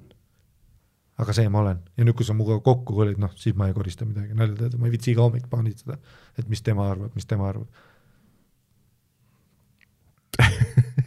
jah. järjekordne dating kuulutus. Harri-Mati Mustonen nüüd saadaval. jah, vahest juhtub nii, et tead, kui on bad diarrhea ja siis tead, kus su sitatriip jõuab sinna kohta, kus ei ole isegi loodud. tead, kus muidu see noh, flush jõuab igale poole ümbert teha, no vahepeal pead harjaga läbi ülema käima, aga seal kohas, see on see, see on see noh, see äär, no ma ei tea, kuidas mu siit, mu auk ei ole üldse seal või nagu mu auk on palju madalamal kui see äärekoht. ma tõmban perse laiali ja surun oma augu lähemale veele ja kuidas sinna taha, ma ei saa aru, kuidas see sitt sinna taha tulistas, aga va-, noh, tead küll, kui iga paari kaudu meil kõigil juhtub seda, kus pah ja sinna taha läheb, ma ei saa aru, ma ei kallutanud ette, ma ei tulistanud otse selga. nagu noh, otse alla tulistan, aga tule nii suur, ma ei tea, nagu granaat, noh, reidi, noh, sinna tuleb see triip, vaata. tõmban paberiga üle, on ju, ma tõmban paberiga üle, kas ma noh, kas mul juhtub seda, et ma tõmban paberi, paberiga üle tulen õhtul tagasi, vaatan, holy shit, ma tõmbasin lihtsalt veel suuremaks selle triibu. ja see on noh, nüüd ära, kui, mõtle, kui keegi oleks koos minuga koju praegu tulnud. see on nagu põhiasi, et kui sa oled tütarlaps ja jõuad minu juurde, see on esimene asi, mida ma teen. ma panen su koridori seisma ja ma ei luba sul tossa ära võtta, ma panen tuld ka põlema ja ma sprindin vetsu alati, noh, nagu mingi vabandusega, vaata, lähen vaatan, sest et noh, pean kindlalt üle vaatama, mis toimub, kunagi ei tea, mis toimub ja mul on noh kahju, sest et noh, kõik särab peale seda, kui mu õde on seal korteris käinud, noh mingi kolm, kolm korda on praegu käinud seal vaata mingi noh aasta jooksul ja see on niimoodi, et see fucking särab, kõik särab. ja siis mul on Essa õhtu juba nii kahju temast. no lihtsalt, et kõik teed selle ära ja ma nagu lihtsalt šoki viskan ka kraanikaussi, et kuidas mul nagu nii pohhui on. aga no on, see ei ole see, et ma olen paha, see ei ole see, vaata, see ei ole see, et ma olen paha inimene, vaat see on ka, naised on nii lollid sest naised arvavad, ma vihkan seda, kui naised arvavad, vaata, et vaata, et no nagu arvavad, et kui see sokk on või noh, kui see puru on siin nagu selle diivani vahel, nagu ma oleks yeah, vaata, sööks ja viskaks, oh fuck yeah, viskaks seda puru, ei, ma ei ole tropp, ei, ma ei disrespekti seda, et sa koristasid, aga mul on pohhu, lihtsalt nagu, et ma ei mõtlegi sellele, mu elus ei ole, sokk läheb sinna, kus ta läheb. millal ma soki ära pesen, kui rohkem sokke ei ole, siis see sokk saab pesu. mu sokk ei saa pesu, mul ei ole nii, vaata, et sokk pesetakse ette ära, ei, see on alati emergency, mul on see kolmand-, mul on no, mingi sokk on kolmandal ringil mul juba ja hakkab juba kivistuma, kui ta ära kuivab, on ju, siis läheb uus sokk ringile, mul on emergency alati kõik särgid. Ja kui mul on kapitäis puhtaid särke, siis ma ei mõtle üldse ratsionaalselt, siis mul läheb iga, iga päev uus särk, ma viskan otse põrandale. mul läheb vahest nii, et noh, ma lähen duši alla, ma panen vahepeal ühe särgi ette ära, lihtsalt, et noh, värske särk seljas oleks mõnus ju. siis see läheb seljast ära. Ja ma ei mõtle pärast vaata, et aa, võiks, oleks võinud seda kauem kanda too hetk, ei, kõik läheb korraga, kõik on alati sitane. sest noh, tõmban tooli välja, söön ära, vaata teed joon guess what, taldrik läheb kõrvale, teetass läheb eemale ja läheb pakas, tuleb kohale. kas ma võiks kohe panna pesumasinasse krõkk-krõkk-krõkk ära, noh, enne kui see kõik ära kivistub sinna taldriku peale, vaata ära sinna krõkk-krõkk-krõkk. noh, need inimesed, noh, see ka naised ütlevad ka vaata, ei, enne kui noh, sinna nõudepesumasinasse vaata, lase veeaga üle. Aa, ehk siis pesen ette ära ja siis panen või? ei, see läheb kuivalt kivistunud sinna sisse, kas masin läheb putsi, jah, läheb küll, aga guess what, see on nõudepesumasin ja must nõu läks sisse. ja noh, vahest ma noh, ootan nii kaua mingi nõuga, et teen lahti peale pesu, ei ole puhas, vaata, sest nii kivistunud, guess what, kaks tabletti uus ring try again nõudepesumasin, ei, ma ei lepi sellega, ma võtan välja. Ja nüüd hakkan ise pesema, mis kuradi masin see on, see ei olegi siis nõudepesumasin, see on mingi leotaja ju. See läheb uuele ringile. jah, kas ma pesen riided, panen vaata masina täis ja mul on ju see, mul on ju see hästi äge masin LG, mis laulab, oled kuulnud, on ju? laulab, kui valmis on pesu ja ma tean uutel LG-del on see. Fucking fascinating. kui ta saad muuta ka seda, saad enda laulu panna, kui sa tahad. igast fucking mode'id on, teloga saan ühendada, isegi saadab mulle sõnumi ju piece of shit pese äh,. aga noh, kui tihti mul seda juhtub, laul tuleb ära, aga tuleb video on pooleli ju, vaata läpakas, võikusuus ja nüüd hakkan siis pesu ära panema. muidugi läheb meelest, hommikul tuleb meelde või no järgmine päeva õhtul tuleb meelde, kui sama võiku on suus. siis tuleb meelde, vaata oh shit, ma ei ole välja võtnudki tead see, kui on kakskümmend neli tundi pesumasinas olnud legunenud surida, see lõhn. ja nüüd meil on option, kui on emergency, siis kahjuks ma pean siit välja võtma üks-kaks paari sokke ühe särgi, sest mul on homme ju vaja, mul on ju noh, mul on siin Maggie of Mountains Maggie of Clothes on ju, teil Maggie of Mountains ja ma riskin sellega, et see võib-olla haiseb ja maigil terve aeg nuusutan ka vaata. nuusutan, mõtlen, türa on või ei ole, on või ei ole, on või ei ole. Aga noh, vahest on see nii stänki-stänki, et no ma pean uuele ringile saatma. ja siis noh, keegi ütleb, see kahjustab materjali, no siit lugu, siit lugu särk. no see on ka see, et vaata, drying, tead, et dryerid hävitavad nelikümmend protsenti kiudest. siit lugu. tead, kui mugav on dryer või? seal noh, Kadrioru korteris vaata, meil oli dryer, nalja teed, jalaga kohe dryerisse, kõik särgid läksid katki SAQ-ga. Sest et noh, ma train vaata noh, sada kraadi ja tule kaks tundi train, sest ta on otsekuiv, otse selga ka, mida vittu, soe särk. türa, kui mõnus. ja kui ma panen kuivama, aga noh, vaata, see on ka see vahe, kus mu õde ja no kuidas üldse naised panevad, tead, võtavad selle puu, vaata, mitte puu, vaid see, on see riid? rest või? rest, võtab pesuresti, teevad lahti ja panevad täiesti putsi, vaata, et, et ei tuleks neid crease'e ja ilusti kuivaks. Tead, kui teksapüksid on tagurpidi, siis tal tuleb see, vaata väike see granaat tuleb siia alla, sa pead selle sirgeks tõmbama. minu puhul, mu teksad lähevad alati jalga nii, et mingi osa on märg, sest vaata nii halvasti kuivama pandud. Mina võtan ainult nii välja, sülle, pesu täis ja siis viskan resti peale. ja noh, siis ta kukub muidugi ühele poole klank ümber, siis ma tõstan ta püsti, hakkan uuesti panema, aga never ei juhtu seda asja, et iga vahe on täidetud ilusti särgiga, ei, see kuradi terve röster lendab sinna peale, jaotan laiali nagu jahu veits, kuivab ära uus peale, noh, mõned asjad ei kuivagi ära, vaata, sest noh, kui su sokk ei ole nagu on ikkagi full pall, ta kuivab sul nädal aega, noh. Sitt lugu, märg sokk läks jalga, sitt lugu.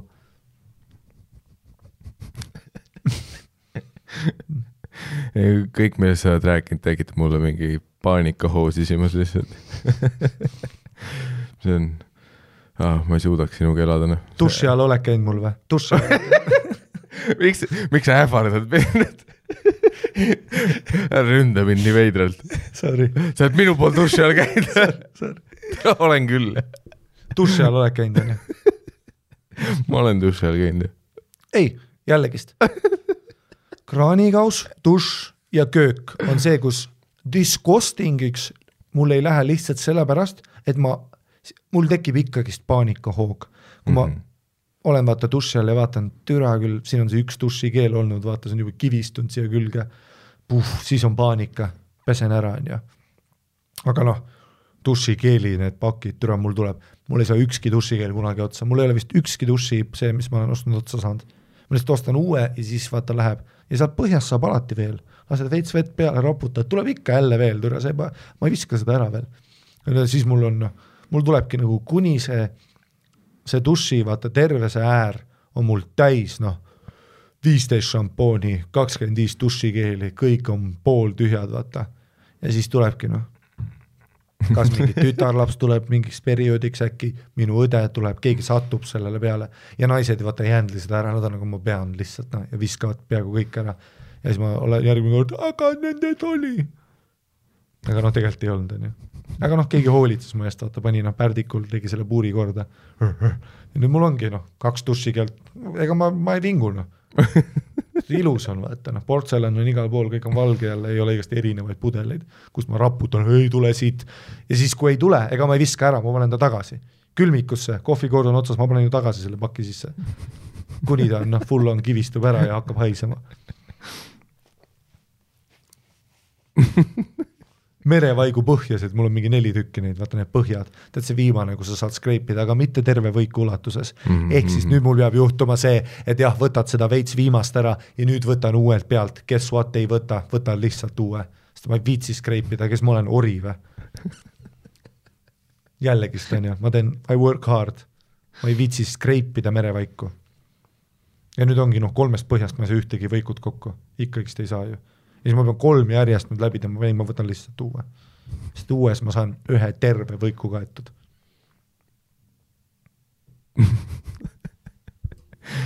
see on äh, kõige veidram kohtingu kuulutus, mida ma kuulnud olen ei no ma ütlen nii nagu on, ma ei, noh. see, kui nad annavad Elmari tutvumistunnis sulle liiga palju aega, sa oled mingi te ei saa täpselt aru, noh, ma olen siga. oota, noh see, see, see, kui te arvasite, et see jääb noh, kraanikausis šokile, see oli ei, ei, oot, las ma täpsustan, vahepeal ma situn prill-laua peale sa magad mu toas madratsi peal põrandal, ma situn prill-laua peale, ma situn sinu peale. ei no prill-lauale ma ei situ, aga no tere, miks see äär seal üldse on? pane, et see dušš tuleks nii ülevalt, kui saab, noh. miks on mingi äär, kuhu mu perseauk kuidagi ulatub? Nüüd ma, jah, nüüd, nüüd ma kraabin merevaiku ja korigan sinna nüüd ma ütlen, türa, kes ma olen, täiesti putsis, ma olen ju türa mingisugune noh, põgenik järsku või? sa kraabid merevaiku juba sitapoti seest. no täpselt, noh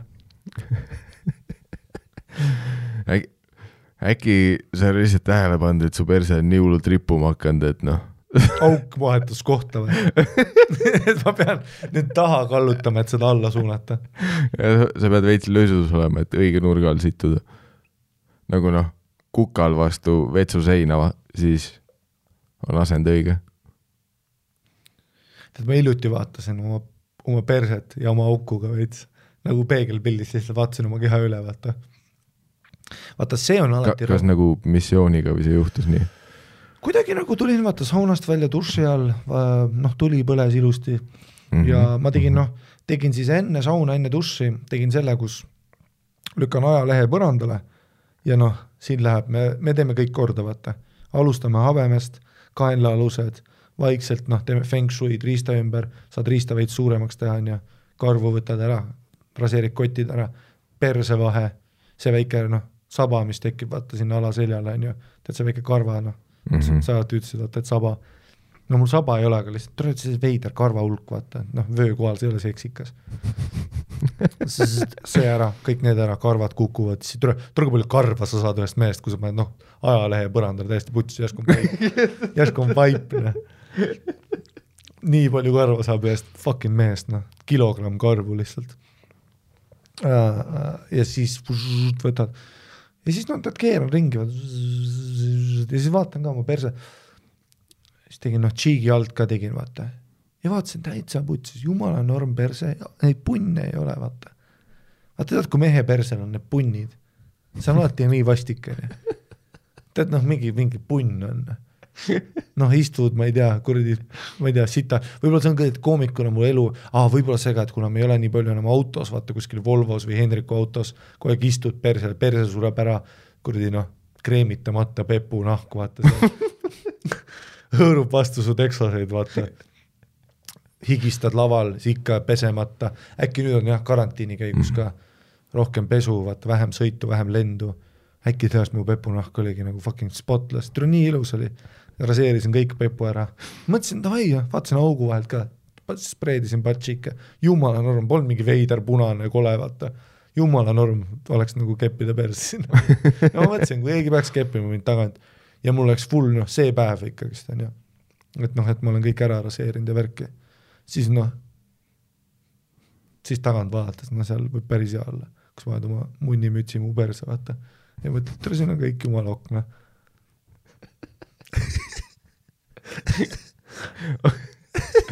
vot seega põhimõtteliselt sa noh, trimmisid enda kehakarvu ja siis hakkasid oma perset vaatama kuidas sa nagu auguni jõudsid, kas sa siis olid nagu see, et sa pead lähemalt uurima või?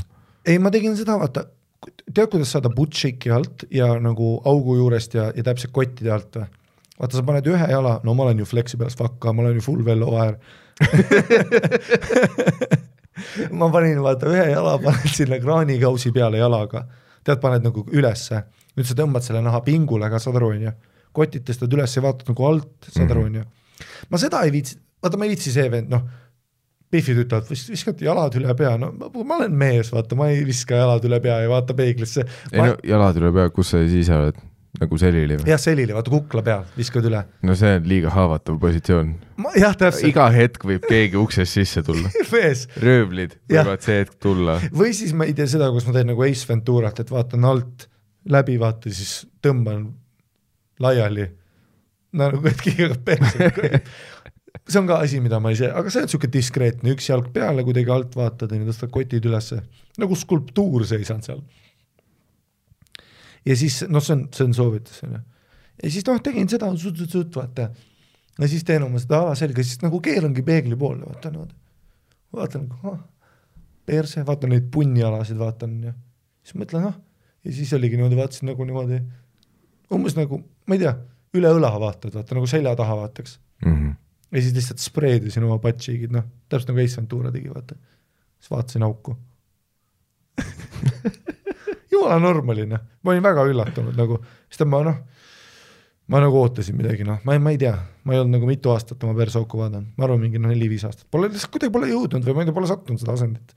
noorena ikka vaata, sul oli aega, vaata, noh, aega oli keskas, põhikoolis, sul on nii palju aega oma keha vaadata, vaatad täpselt, milline nokku on, kotid vaatad üle. Kõik tead, millised su varbad on. auku vaatad iga päev, noh. nuusutad värki asju. pärast nüüd unustad ära, vaata, et noh, kiire on kogu aeg, nüüd on aega, noh. oot, ja sa nägid oma perseauku selles asendis või? ja, ja, ja, ja, no tõstad üles nagu niimoodi ka, et varvastele nagu daam ja siis noh, tõmbad oma butšiiki ülesse. aga sa ei näe ikka väga lähedalt siis ju no selles mõttes ma tahaks küll jah vaadata, nagu teine inimene saaks vaadata nagu nagu niimoodi jah, täpselt nagu sa saad, noh, naise oma saad vaadata, et sa nagu vaatad. ei, ma mõtlen noh, näiteks a la, kui sul on noh, peegel põranda peal. ja sa squat'id over. aga see ei ole ka see, vaata, no selles mõttes ma vaatasin ka peeglist, et ei, ma mõtlen, no sa näed lähemalt, sa näed rohkem siis ju. jah, aga see on ka niisugune veider asi, mida teha võib-olla. kuigi no tegelikult mitte, noh, savi võib-olla peakski üks päev vaatama niimoodi. aga no tahaks nagu üldse ilma, tahaks nagu vaadata mm. -hmm. kas ma vaatasin, mul on väike noh, sihuke augu juures on väike see, see äh, sünnimärk ahah, okei okay., ma, ma ko- korraks olin muretsemas juba ah,. ma ei teadnud, noh, ma, ma ei osanud pakkuda, mis sul augu juures on, aga sünnimärk, see on okei sihuke nunnu, okay. mm. -hmm. et kui sa umbes nagu kepiksid mind taha, siis sa nagu märkaksid seda sünnimärki. Siis see on nagu Marilyn Monroe suu umbes, jah, täpselt, et see, vaata, sa märkad seda sünnimärki ja mõtled, aga see on Harri perseauk. jah, aga sa mõtled nagu niimoodi, vaata, sa vaatad mu sünnimärki mõtled hm, ja siis kepid edasi, onju, noh, tuled mu seljale, tuled sisse, all good, onju, ja siis vaata, meil tekib mingi tüli, pikka aega ei suhtle, Mm. mingi fight on. Ja siis poole aasta hiljem, kui me kepime jälle, vaata noh, fucking taasühinemiskepp, ma olen full Scorpionis, vaata, sul on noh, full kägistab mind, lükkad kotid sisse, kotini sisse, mitte kotid sisse ja siis näed seda sünnimärki, siis sa nagu mõtleks, et hmm, home again. Hmm.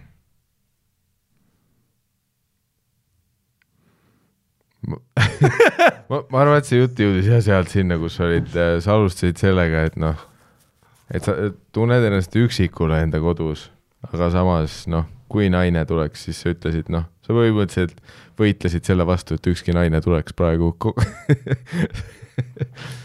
ja see jutt jõudis sinna, et me nüüd saime aru, kes tulema peab. ah jaa, ah jaa, seda küll jah. et noh, ka mingi tüüp, tüüp, kes on nagu full siga, vaata. ei, mingi suur tüüp, kellel on hea madrats kaasa tuua. ja tal on nagu suva, kui on messi, vaata, elamegi nagu loomad lihtsalt. no või siis noh, ta võib ka koristada ju, noh, kui, sa selle vastu ei ole just. ma olen mingi veider mees, õiguslane, slaš noh, tahan neid keppida. ja me ei ole naised, no mida sa koristad. tule, sa oled mees esiteks, onju. tule, mitte ükski minu mees ei ole nagu mingi eit, onju. pane see merevaigu karp tagasi. jah, täpselt, me ei kasuta põhjusid siin, kes me oleme, tule, Biffid või? aga kui sa nägid oma perse vahel ähm, sünnimärki, kas äh, sa panesid nagu mõtlema ka selle peale, et äh, et kui sa järgmine kord raseerid, et kas hakkad ümber selle manööverdama või, miks, oota, miks? või ta ei olnud nagu suur sünnimärk või? ei, ei, niisugune väike täpike. aa, ta ei olnud nagu jah, Monroe, noh. aa, et žileti teekonna peale ei jää. nagu, et se- seda parakat ei olnud, et kui on suur sünnimärk, et ja noh, sa raseerid oma perse vahet ja et äkki sa tõmbad, noh no ma panen masinaga peale seda, kui mul juhtus üks suur õnnetus.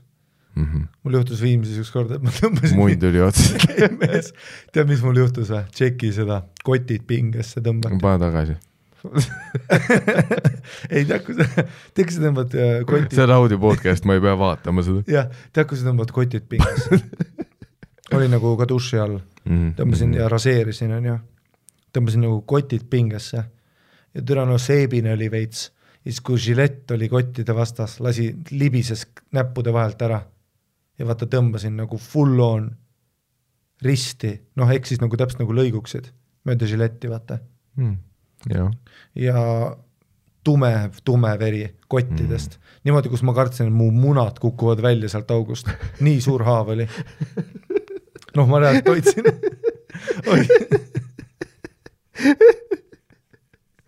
mingi järgmise õudusfilmi, noh, sa andsid mingile õudusfilmi režissöörile idee, aga et kui keegi lõigub risti oma kotte ja siis munad kukuvad välja sealt, väga, väga hea visuaal, väga hea. seda siis ma hoidsin nagu kinni nagu vaata nagu noh, kilekott, mis läks katki vaata koduteel ja sa Mhm. võtad sülle selle, mõtlesin niimoodi. Fucking kui palju verd meest tuli, täie, no peaaegu panin pildi tasku, vaata kui sa näed oma munni või kottidest verd. see on, noh, sest et käega on lihtne, tõstad kõrgele jalg kõrgele onju, kus kotid? kõrgele. No jaa, mis ma panen õhuli ja tõstan üles ja surun, vaata üle siis ma türa, kui palju verd tuli ja peale seda ainult ma- masinaga, ainult masinaga. mis sa panid siis? munnilahasesse või? ei, kottid olid järjest salvrätti ja kõik on verest ligunenud türa täiesti putsis, kui palju verd Mhm. tuli, lõpuks jäigi seisma ja mees uh,, kottide peal suur lõikehaav. tead, kui raskelt see noh, siis oligi vaata, jalutan ju ringi ja järsku tunnen what?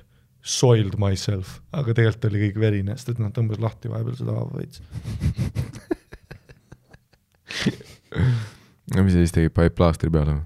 ei, ei mees, midagi ei pannud, no sa ei saa panna lihtsalt noh, võimatu, ikka ei, saad ju. salvrätti noh, mingi, sideme peale panna, no ma, ma panen pildi tasku, ma mõtlen, paned lihtsalt noh, ehitad sinna ümber, ma panen pildi tasku ka. noh, kottide ümber saad ikka sideme panna ju. Nagu sellise väikse kampsuni talle.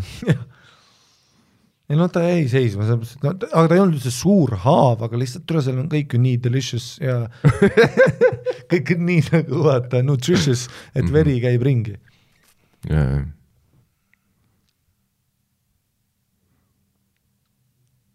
see on huvitav, ma, ma olen pigem masinaga sisse lõikanud seda ka ei juhtunud, siis tuleb siuke väike täke mm. -hmm. ja valus on, aga no hästi vahepeal sa nagu manööverdad valesti.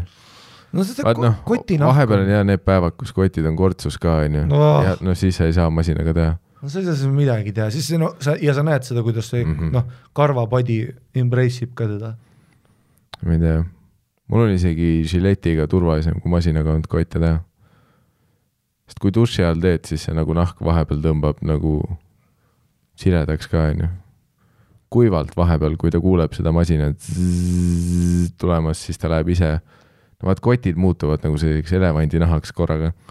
ja sa oled nagu, kuidas siin nii palju kortse on, noh, need on mingi kaheksakümne aastased kotid lihtsalt.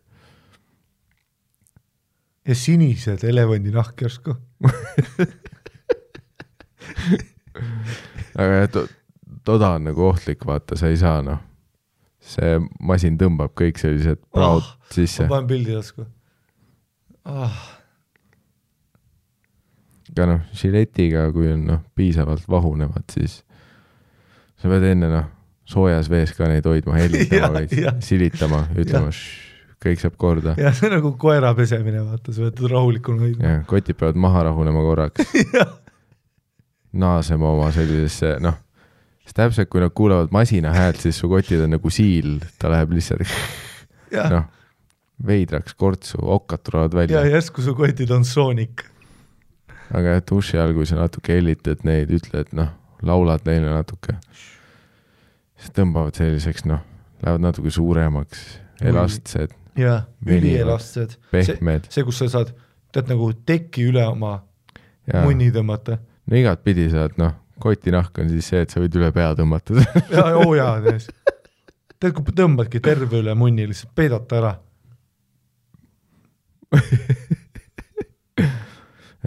siis sa saad noh, žiletiga rahulikult onju.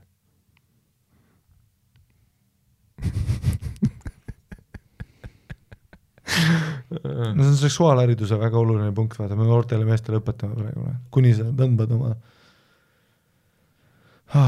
Nii palju verd tuli. aga see õpetas sind, nojah, enam ei tee kunagi žiletiga.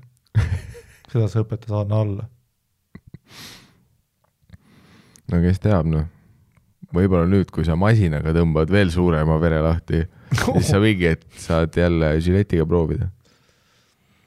Lugesin ühest kulturistist, kes lasi Miami's hullult, vaata kulturistil on hästi popp raseerida terve oma keha.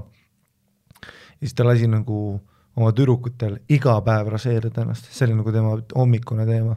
oma tüdrukutel, ja tal oli kodus full haarem ah, nagu selles mõttes ja siis kõik noh, shaving cream iga hommik nagu noh, mm. -hmm. ja lihtsalt seisab nagu vaata Kristus ja Biffid lihtsalt fucking raseerivad sind. Võib-olla siis ma viitsiks nagu terve keha raseerida, noh proovida elu veits. kui, kui tüdrukud teeks seda nojah, kui kõik, kõik teevad, no ja mingi tüüp võib ka vaikselt mul seal mütata. aga kui noh, keegi teeks nagu niimoodi ära ja iga päev, vaata et ei teki seda, et türa mõtle, mis shaving alguses on, kui sa oled igalt poolt ära, vaata, sul on ju väiksed karvakesed ka, proovi kas või nii teha, et sa võtad noh, piitsa seest, siit raseerid ära ühe korra, tõmbad mingi kriipsu, türa sa shave'id selle kohe vastu keha ära. Aga mõtle, kui iga päev sa oled noh, full aerodynamic, kõike tunned, kõike tunned, nahk, poorid, kõik on nii fucking aerodünaamiline, särk on seljas, ainult särki tunned, vaata karvad ei hoia seda õhus. higistad otse nahale, noh, ei ripu kuskil mull, mingi naha kuradi selle karva otsas, vaata. Full noh, nii aerodünamik, ühtegi karva ei ole, varba otsast kuni kuradi kulmudeni. ja samas ma, ma ei kujuta ette, kui tüütu seda ise teha oleks. aa ei noh, sellepärast ma ei raseeri, ei proovi, ma ei viitsi ju. ma ei viitsi ju jalg, noh never gonna, äkki on mõnus, ma ei tea, no mis siis, aga no tere, see on tegevus ju, tunde. Kre-, seda cream'i ka, kuus üheksakümmend üheksa purk. mis eelarvest me räägime noh? jah, ma olen aerodünaamiline fucking fucking fuck on ju, tunnen kõike see, kus öeldakse, et sa oled clean koomik, book itud, palun ära ropenda ja su ees saab mitu fucking fuck.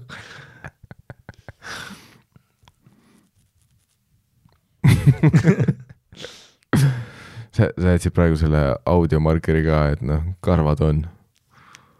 see oli väga selline.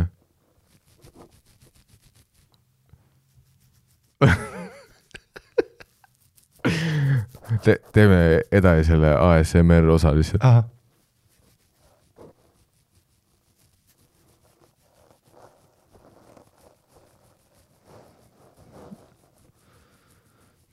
Teeme nii, et ma käin pissil ära, sa teed, terve aeg seda?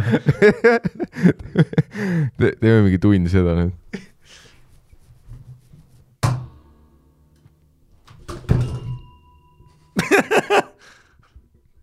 Jesus, mis raks käis. tee naksu, naksu, naksu. okei okay,, nüüd läheme tagasi ESMR juurde. võta nüüd see kiri välja. nii. tere tulemast kuulama podcast'i tussisöö. Chapter two on see chapter'i vahetus, aa nüüd on stand-up'i paragrahv peaks tegelikult tulema. Stand-up, kas sa oled vahepeal mõelnud stand-up'i osas seda, et Premise on enne punch'i. vahepeal ta nagu, nagu tegelikult see, kuidas nagu stand-up on, vaata. seda küll, et kui sa tussikaid kuulad, kuidas sa juba stand-up'i ei tee et kui sa kogu aeg oled seal augus lihtsalt. Näiteks kui ma mõtlen Kevin Hardi peale. kui ma mõtlen, kui ma mõtlen Louis CK peale. Hmm. Ah, järgmine kiri on see, et sina pead lugema seda. ei ole, muideks konkreetselt on, ma ei saa lugeda seda. miks? No see läheb paragrahvi alla, aga Aa, ei, sina või, ei, see ei ole see, ma tegin, väike, see on huumori podcast, Harri-Mati, Harri-Mati, aga järgmine sina. vahel ole. ei ole, siin on kirjas konkreetselt, et Harri peab seda lugema, ma ei saa ju ise lugeda seda. no te ise teate, ja sul aga, ja sul no on kõneaeg otsas jälle. miks ma sulle üldse telefoni ostsin, kui sul noh, sa ei saa kasutada seda isegi, mida sa teed selle telefoniga, noh, endal on iPhone, sa ei saa kasutada seda, sul ei ole kõneaega. no esiteks karistuseks. ei, siin ei ole kirjas. see on all kirjas, ära nussi nüüd lihtsalt, loe seda, miks sa pead minuga vaidlema aga siin ei ole. seal on kõikide ridade esimesed tähed loevad kokku. mees, sa, türa su kilemees, tead, kui palju kriime sul tekib selle tolmu alt siit või? Mees räägi mulle kriimudest, mis mu tolmu alla tekivad, sul, on prill laua peal, sitt, ma ei viitsi vaielda. ei mees, sul on tonnine telo. ei ole, ta oli kunagi viis sotti, praegu on kuuskümmend. ja sul ei ole seda kuradi, selle telefoni järelväärtus on praegu ka kümme euri, no mida ma siin kiletan teda, noh. rõhutan kohe ära, et kui räägivad, et Hari, et Miikali hääl on jumalik, ju vist mina sulan Hari aga sa hääle loed kirja nüüd või? Aga noh, ma ei tea, sul olid silmad pahupidi, sa hakkasid lambist mingit asja rääkima. rõhutan, ma tean, et mul on kuidagi raske, no ma ei viitsi teha seda lapse häält ju. okei okay., hei, tussisööd, rõhutan kohe ära, et kui räägivad, et Miikali hääl on jumalik, ju vist mina sulan Hari hääle järgi. aga see vist olenebki, kas kuulajaks on mees või naine. okei. Rõhutan alguses ära, et olen gei ning podcast'i kuulates, veider jah, et ma just täna rääkisin, kuidas ma oleks perfektne tüüp, keda taha panna. ilus ka. ja kui see, ma oleks nii äge vend tegelikult nagu gei partner mm. -hmm. sest vaata, ma olen ülimehelik, ülimacho, täpselt nagu sa tahad mušina, mehed tahavad mehi, Mm -hmm. nad ei taha, vaata noh, see on ka teine asi, sa tahad naiselikum, sest ei, ma olen gei, ma armastan mehi, mušina, suur mees, Hunter käes, keepi mind perse, that's what I want, tule, karvane rind. no selles suhtes sa, me establish isime selle, et su perseauk on praegu, ripe for plucking. no when it hasn't. Pod- podcast'i podcast'i podcast'i kuulates on tekkinud mõned küsimused teie gei-teadmiste kohta meie gei teadmiste kohta või? noh, nüüd peaks panema selle mingi quiz show muusika vaata noh oleks mul netti. Oleks vaata seal mingi quiz vaata see. And welcome to gay quiz with Mikkel and Ari. Ei no kuradi, mehed tahavad ikka mehi keppida. ei no seda ma tean sada prossa. Ei no see on fakt tegelikult. Kui ma olen seeliku peale ja teen Hendrik Normani seda nad ei taha. Mm. -hmm. see ei ole gei enam. Ja nad tahavad just seda, et no ma olen fucking no Calvin Klein aluspesu hoogees the game mm. -hmm. šüš, šüš, karvane, higine, mees, kohukese pakendid, mees, paberid, mees, kotid veritsevad. mees. eks jah, enamjaolt on geimaailmas inimesed jagunenud kaheks-kolmeks. enamjaolt keegi tahab sumpsi saada, mõni aga panna ehk bottom või top. aga on ka selliseid, kes lasevad segamini vastavalt tuju järgi või oleneb partnerist ning riista suurusest ja mis sa sellega teha oskad. aa, nagu hübriid nii-öelda no seda me nimetame geikultuuris hübriidiks, mm. -hmm. noh ta on nagu selline kahepaikne, nagu Toyota Yaris. nii vees kui maismaal, elekter, diisel, perse suhu, suhu perse. mina olen bottom äh, ning aastas korra ehk tahaks ka ise kedagi panna. Olete rääkinud, et ei ole homofoobid ning kui tekiks olukord, kus peaks seksima mehega, siis vast teeksite seda. ma ei tea, kas ma olen nagu, ma ei tea, kas ma olen öelnud, et ma, sa, sa oled korduvalt tungivalt läbi ridade rõhutanud, et tulge Harri korterisse ja võtke teda. ja iga kord, kui ma naisi kirjeldan ka, suur trapets äh,, tume hääl, noh, ma tahan põhimõtteliselt noh, lai türa. ja ma tahan noh, vituga Ott Kiivikat, noh, ma tahan nagu sellist ma tahan sellist fucking fucking fuck'i noh. nii et Ari, lase käia, imen kõik mahlad välja, mis sul pakkuda on ja siis see smile, kus on keel väljas. aga nagu see, mitte, mitte see uul, uus keel väljas, vaid see vana MSN keel väljas mm. väga, väga füüsiline bitt jälle ähm,. samuti on geidel mono- ja polügaamiaga lood hoopis teisiti kui heterodel. enamus, enamjaolt geid ei otsi suhet. Kõik tahavad ainult riista imeda ja nikkuda nii palju, et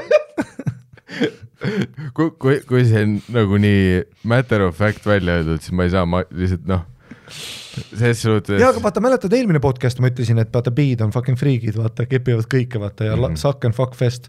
vaata, et see on nagu, et see ongi see osa, see on täiesti, ma, ma tõesti, ma teadsin seda sada prossa. kui sa oleks mulle öelnud, kas geid on m- monogaamia, siis ma ütleks, no mõned veidrikud, noh. enamus on, come on, ma olen gei, ma olen, noh, nüüd on aeg, türa. et noh, või saad aru, et noh, ma olen nii fucking seksuaalne, ma tahan kõike, noh nii palju äh,, kõik tahavad ainult riista, nikkuda ja imeda, et Grinderis, sulgudes gei kinder, usu mind, ma tean.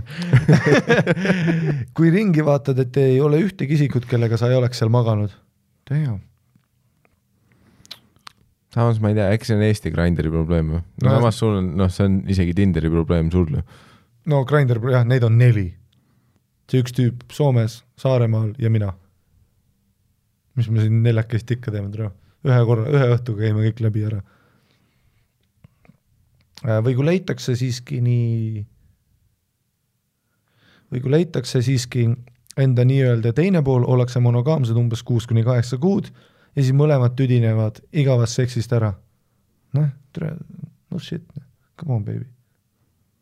me oleme geid, noh. nüüd on aeg. pluss, et on ju, kui sa oled gei, tõenäoliselt liberaalsed vaatad, mis asi on üldse suhe. või noh, tõenäoliselt sa oled nagu rohkem open, ma arvan, on ju. mitte tingimata, on ju, kindlasti on väga konservatiivsed geisid ka, aga noh, mis see on, erand kinnitab reeglit, on ju. et ma arvan, et see on täiesti loogiline, see tundub loogiline järeldus ma olen kapist väljas, mul on vest, ma olen Butterfly Lounge'is no shit, et poisid hakkavad saama. jah, ma armastan ühte, kellega ma olen koos, aga see ei tähenda, et kuradi Mark jääb nüüd kuivale. Trei, Mark, Jüri ja Tarbs, kõik saavad sumpsi, opa, opa, opa. ma panen kolm poissi, ma panen nagu kuradi noh, mina, Pets, Margus, see on nagu Smilesi laul. ma panen nad upakile ma panen nad kodus kamina ette upakile, vaata persed, vahin neid järjest, topin every once in a while ühele sisse, siis lasen tal edasi passida.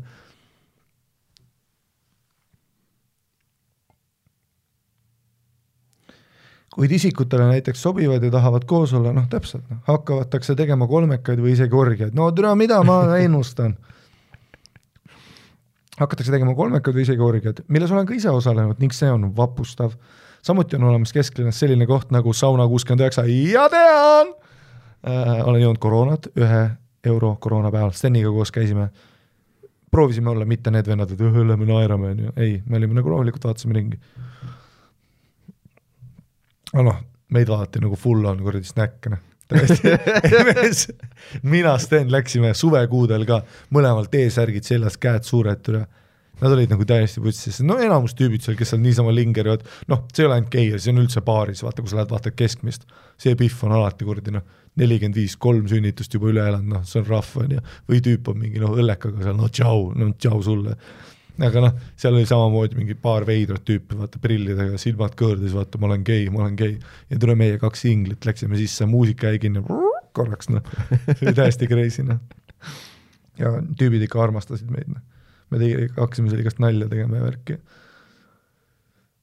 samuti on olemas kesklinnas selline koht nagu sauna kuuskümmend üheksa, kus rahvas koguneb selleks, et nikkuda, no ma tegin koroonat, kus rahvas koguneb selleks, et nikkuda ja ära kasutada iga vaba auk noortel kuni kakskümmend kaheksa on sissepääs tasuta, tule nüüd enam ei ole täiesti putsi, vot see on kurb. siis oli mul tasuta, no mul on kakskümmend üheksa. aa, sul ei ole, aa, ma mõtlesin nagu üldiselt ei ole, lihtsalt, aa jah. ei, kunagi oligi. kuus euri oli muidu. mm. -hmm. aga si sinu jaoks on need ajad läbi ma ei olegi enam noor ingel. ma olen nüüd see vana pess, vaata. Nüüd oled sina nurgas. jah, kõrdis silmad, keegi tahab keegi ei taha. noh, isegi naised ei taha. Noortel kuni kakskümmend kaheksa on sissepääs tasuta, kuna meelitavad pässid kohale, kes baaris istudes raha kulutavad. no türa, ma, saad aru, kas ma just nagu räägin, ma räägin kõik laused ju ette ära, mis siin toimub, türa, ma tean seda elu. olen ise ka seal ruumis olnud ning esimest korda sattusin, kui sain kaheksateist. tulin oluliselt varem enne avamist ning mu tuttav töö, tõotas, töötas seal, ma arvan, näitas mulle neid ruume, mis seal on ja kuidas üldse miskit käib. Käin kondama ning need ruumid olid nii põnevad. sulgudes, ai, saad massaaži, sulgudes, happy end, of course, tasuline. pimedad toad, kus on nii-öelda nahast diivanid, kus siis suvaga keppida, järgmises toas ripub kiik, seksikiik, minu lemmik. lamad seal selili täpselt sellisel kõrgusel, et sind parajalt mugavalt perse panna ning samal ajal pea kallutatud tahapoole ning imed kellelgi lahti. Damn, mul Te Steniga ei jõudnud sinna tuppa vist. ühe euro koroona. ripud seal nagu mingi räpane hoor ning lased meestel end keppida. sulgudes kondoomid peal, of course. järgmises toas on pornotuba, kus toolid jooksevad reas ning suurel ekraanil jookseb porno, kus taod endal või kõrvalistujal lahti. Funfest. seda ma lisasin. Fuck küll, ei no tegelikult se- seda on mul hea kuulda. hea on kuulda, kui nagu suck and fuck käib ikka. loodan, et praegu ka mask ees, aga ikka peksab.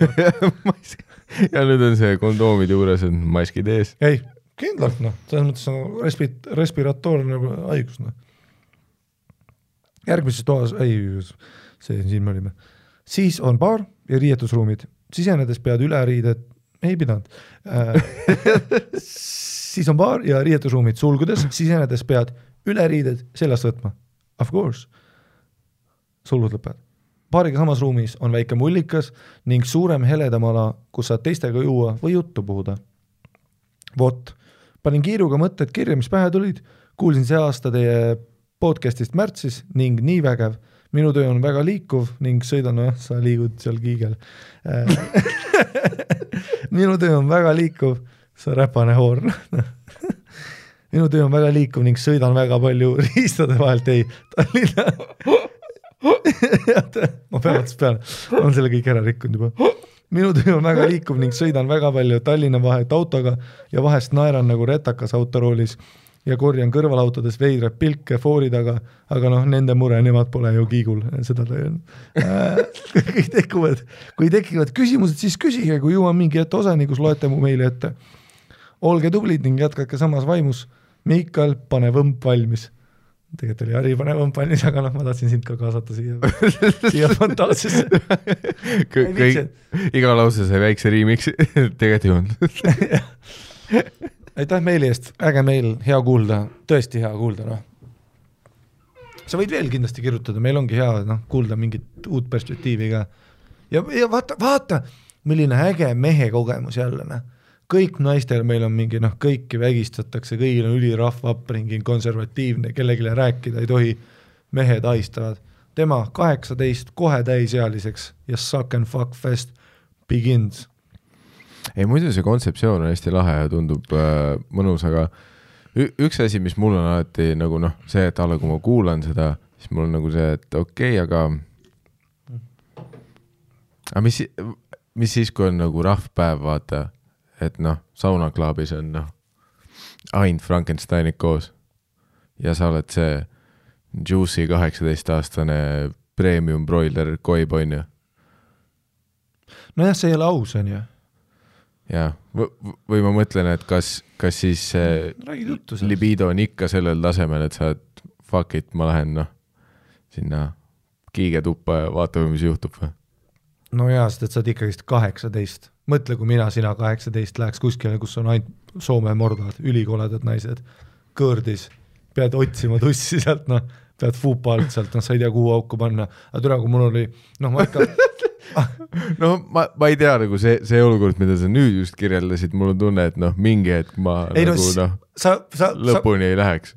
mees, aga sa oled praegu kahekümne üheksa aastane vanem meesterahvas libido all, mõtle ma, ma, ma mäletan ikkagist nagu mõtteid oma peas, kui ma olen noh, kuusteist, seitseteist, paned pihku, mul on nagu see, et ükskõik mis auk nagu ükskõik mis naine, kui ma kuskile saan sisse panna, mul on nii pohhui, see on nii fucking mõnus. Ja no mõtle, mingid enesekindlad, vanad mingid noh, rippuvate dissidega grännid, vaata, algus on hirmus, aga tule, kui ma saan kõvaks ja hoog läheb sisse.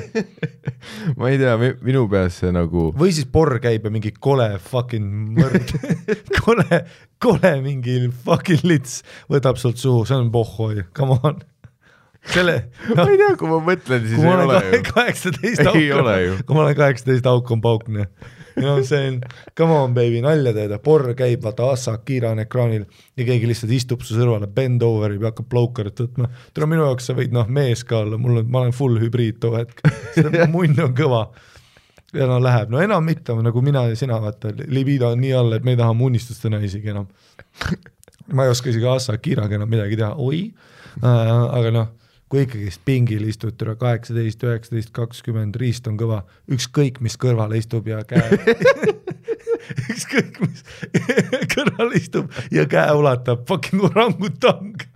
Fucking võib oma uhuhu, käe üle panna, ma võtan selle käe, kapin selle ise ja hakkan sinna fucking keppima. ma keppisin Coca-Cola pudeleid, mees no jaa, aga käpipudelid keppisin ja kidding me ja kidding me. no käpipudel on ikka vähem rahv, kui sa mõtled noh, mingi inimrongi õnnetuse peale. no mingi täissvin ja, no ikkagist soe organ noh nagu ei ole.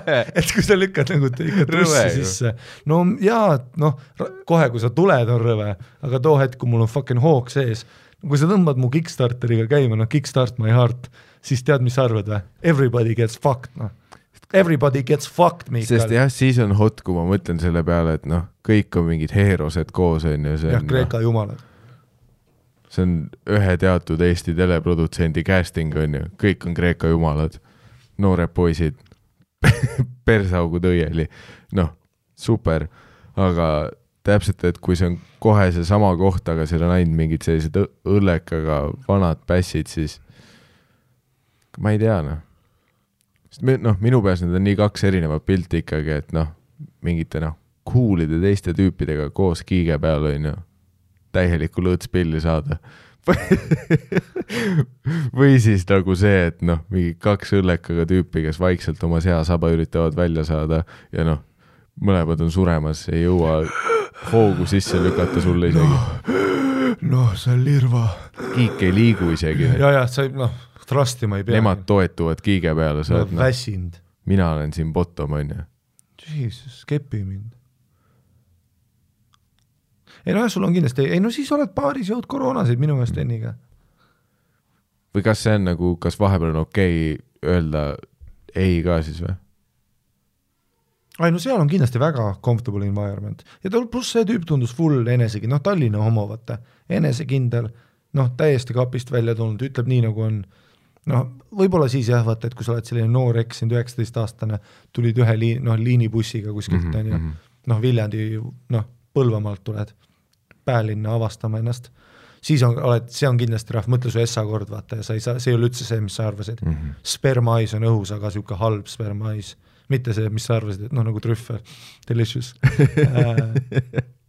aga noh, niisugune jah, kulunud ja nahkiste on vaata ära kulunud, koledad mehed, liiga, liiga agressiivsed ka, ma ei ole veel kapist välja tulnud, vaata, ma ei ole vanematelegi öelnud. ja nüüd noh, mingid vennad käperdavad, see võib jah halb kogemus olla, noh. Noh, niisugune terrifying, tume ruum, on ju Mhm. aga noh, samas äkki siis on niisugune sweetie pie nagu see tüüp vastas sul, võtab sul käest kinni, koos lähete, vaatate ruumis ringi, ütleb kogu aeg, et pane munn ära, kui sa ei taha, noh, sa ei saa, sul ei ole riided, aga noh, nagu et noh, ära muretse, vaata, keegi ei kepi sind. kõik on nagu okk, on ju, ja sa tunned ise ka, no muidugi siis, kui see ingel on seal, aga kui sa lähedki jah, kuradi Lindalaini number tuli just sisse, vaata, mingid Soome homod tulid, koledad mehed tulid sinna, Eesti noori poisse keppima, sa oled ainus sa oled ainus alla neljakümne aastane, oi, oled seal, kõik vaatavad sind nagu lihatükki. see on nagu jesus christ. kus see, kus see Bruno on? või noh, või siis on jälle see, et isegi nagu kõige halvem on ikkagi piisavalt hea, sest geimehed hoolitsevad enda eest. see on nagu see positiivne stsenaarium, mida ma tahaks ette kujutada. et noh, kõige rõvedam geimees ei ole noh, isegi lähedal sellele, mis on kõige rõvedam heteromees, on ju. Fair point jah, et, et sarnane kogemus, et kui ma lähen sinna ja full noh, noh, kui me läheme kuskile Sohosse või kuskile, koledad naised on kohal, siis noh, Eesti keskmine kole naine, suht neli ju. noh noh, suht hea ikka, noh, kas või lähme jalutame praegu ringi, teeme üki-kaki kombinummid pime, nagu siis pimesi. kes iganes seal noh, kuskil Rimi järtsis on, ikka suht dokk, eriti kui ma olen käimas ja pime on ja värk ja noh, naised haisevad lasti, vaata, lõhnavad, neil on noh, full aloe vera mingi kreem. aga jah, kui sa nüüd, ja siis see geimeestega samamoodi, et ikkagi noh, suht-suht ok, jah, tünn on, aga kotid on ju ilusad. aga nüüd, kui me mõtleme jah, et mõtle, kui sa oled naine, lähed kohta, kus on nagu noh, swingerid ehk siis segamini.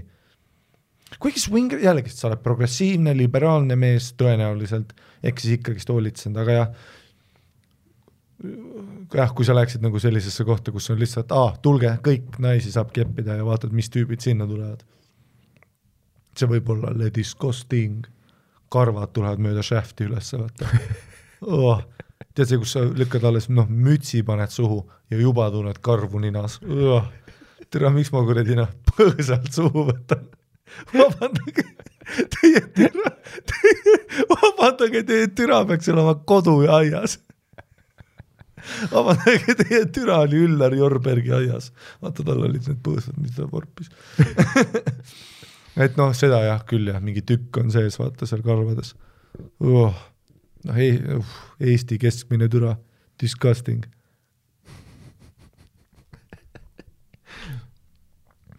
Kuigi kõik see sauna sixty nine kirjeldus on täpselt see, no see klassika, et geimehed elavad põhimõtteliselt seda elu seksuaalselt, mida nagu heteromehed tahaks elada, onju. no täpselt, et sa tulid juba kapist välja, ma olen fucking kapist väljas, nüüd on, no nüüd on aeg, this is my terms, no minu elu, minu maailm.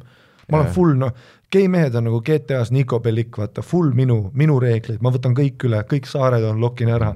Türa, auto peatub, uks lahti, jalaga näkku, tule välja, istud sisse, sõidad sellega ringi, järgmine tüüp, tema saab taha.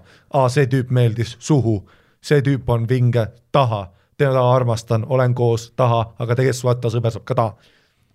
tule minu reeglid, noh, teen täpselt seda tööd, mida tahan, sviiter seljas, käin täpselt seal poes, kus tahan. tule, mulle meeldib tervislik toit, Vapiano. no kaheksateistaastastel heteropoistel on parim variant on ju noh, mingi kaheksateist pluss spa, aga seal sul on vaja ikka enda tüdruksõpra või kedagi on ju. jah, sa ei, noh, kaheksateistaastane heteropoiss, sul ei ole seda varianti, et sa lähed kuskile kaheksateist pluss, mis iganes sauna passusse ja seal on mingid naised, kes on noh, davai, lähme kiigele.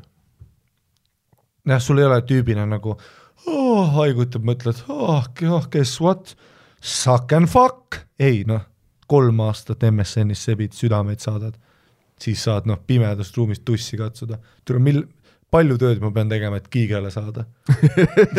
Nagu ma pean olema superstaar koomik ja rikas ja fucking rikas, et jõuda kuskile kiigele mingi pihvidega koos. aga noh, ongi gei mehena, all good, all good, võtad ühe, ühe eurise koroona. Noh, mõtle, tuled välja, läbi kepitud, kõik asjad on fucking valusad, siis lähed sinna Westmani ja sul on noh, tule kahekümne eurine veel taskus. õhtu budget kakskümmend viis. bussiga koju, all good. ei, siin on kindlasti palju asju veel ei, see sauna Sixty Nine sisevaade oli väga hea. kui sa viitsid meile veel kirjutada, siis noh, raske on isegi küsimusi esitada, ma arvan. ei no räägi no, mingi me, hea lugu no,, tal on kindlalt mingi, mõtle, kus ta kõik no. huvitab, kõik huvitab. räägi oma parimad Grinderi kohtingud, halvimad Grinderi kohtingud, kuidas Grinderis vestlus käib Plus... versus see, mis sa oled kuulnud, kuidas Haril vestlus Tinderis käib, on ju um, räägi oma mingid kõige naljakamad lood, on ju. Kindlasti gei mehena on see ka, vaata ongi see, et tead, kuskil Rimis oled, silmad kohtuvad mingi teise vanaga hmm.. ja no te teate, vaata, see on nagu salad, vaata, see on nagu, see on nagu Black Eyed, on ju, kuskil Eestis, vaata, sa ju noogutad ikka. või siis noh, näit-, või, või noh, kepi, on ju, keppi saamise mõttes. Näiteks oled kuskil eestlane. Kui ma olin noh Kanadas, teise eestlasega kohtusin, on ju, mingi Pihv ka mingi backpacker, vaata. Mm -hmm..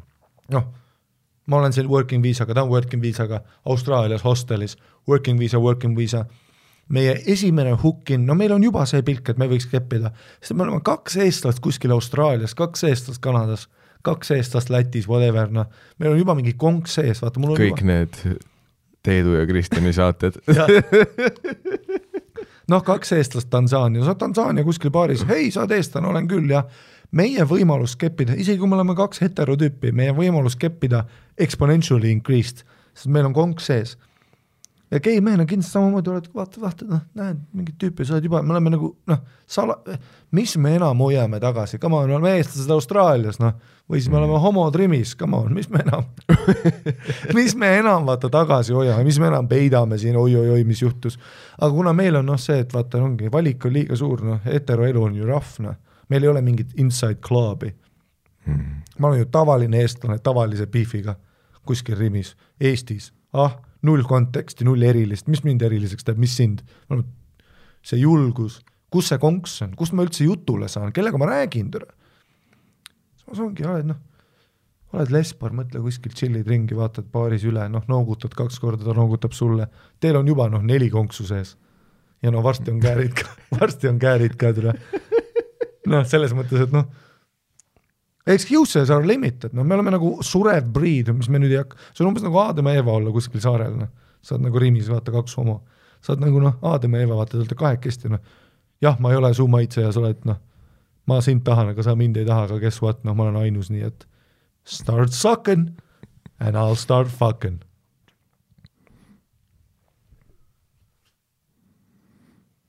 ja crazy, mõtle, kui mina ja sina gei oleksime, nagu meie, noh kill count oleks palju kõrgem. kui ma oleks gei, kõik Eesti mehed oleks kepitud kõik Eesti gei mehed oleks sada prossa kepitud, I will tell you that, believe that, et kui ma oleks gei, ma kep-, mul oleks praegu kolm, nelisada, viissada partnerit. kuigi see meri, milles sa kalu otsid, on väiksem, siis ikkagi. no sa oled vähemalt ühes järves, noh. no see on mm. nagu järves olla kalaga, tule mingi hetk sa jooksed seina, ma saan su kätte noh, me oleme ühes väikses järves, aga no Atlandi ookeanis täpselt, ma olen hetero, ma olen fucking Vaikses ookeanis, türa ma ei näe kedagi, ülipikad distantsid, igal pool on kalu. noh, Sofia Vergara on ühes otsas, aga hui saab. aga no türa kuskil Paide, noh, Paide järves türa, ma olen siin kaheksakümmend ahvenat, ma olen üks nendest, no shit, suck and fuck fest.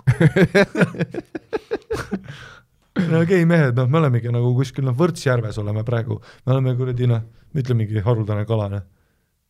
Me oleme noh, me oleme noh, angerjad, me oleme angerjad Võrtsjärves praegu, meid on viiskümmend neli. Chances are, et kõik viiskümmend neli järjest noh, teevad munan-, või teid. jah, kuidas, ma ei tea, kuidas kalad töötavad, teevad no väiksed need eegid. kõik teen ära. noh, gei mees Eestis, sõbralistis kolmkümmend tüüpi. kõik proovib läbi ja uus vend lisandub, tema proovib kõik läbi. noh, gei, noh, väiksem kui Transferwise ju. Transferwise'is on mingi kaks tuhat töötajat. aga see on ka huvitav dünaamika sealjuures, et, et siis on ka sõpruskonnas on ju. vaata nagu heterosuhetes on ikkagi see, et noh, palju sa mingi heterosõpruskondi tead, vaat kus kõik on kõiki pannud, on ju. No jah, neid on Mustamäel, aga noh, keskmises heterosõpruskonnas on noh, pigem see, et kui tekkis mingi teema ja kui nad enam ei kepi või ei ole koos, siis üks lahkub sõpruskonnast, on ju, see on, me oleme telesaates Robinson, on ju, nõrgem lüli lahkub nüüd. aga samas siis nagu gei sõpruskonnas on see, et noh, kuidagi oldakse üle sellest, on ju. No see, et keegi on kunagi koos suhtes olnud, keegi on kedagi keppinud, vaat see ei, see nagu ei oma seal dünaamikas enam tähtsust, vaata, et noh, päeva lõpus me oleme põhiliselt sõbrad, on ju. nojah, et ma ei kepi ju sinu naist, sest et noh, me oleme Vaikses ookeanis, nahku ma pean Mhm. aga noh, mis, aa, aa, kuna sa keppisid Margust, nüüd mul on nagu kakskümmend protsenti vähem seksuaalpartnerid või? Kuna sa keppisid Margust, nüüd ma ei tohi õnnelik olla või? Fuck that, me oleme sõbrad ja ma kepin sind ja teda uuesti, how about that, tead mis, ma kepin kedagi, keda sina just praegu kepid, kepin nüüd. teeme tule kolmekat praegu, mis sellest arvad?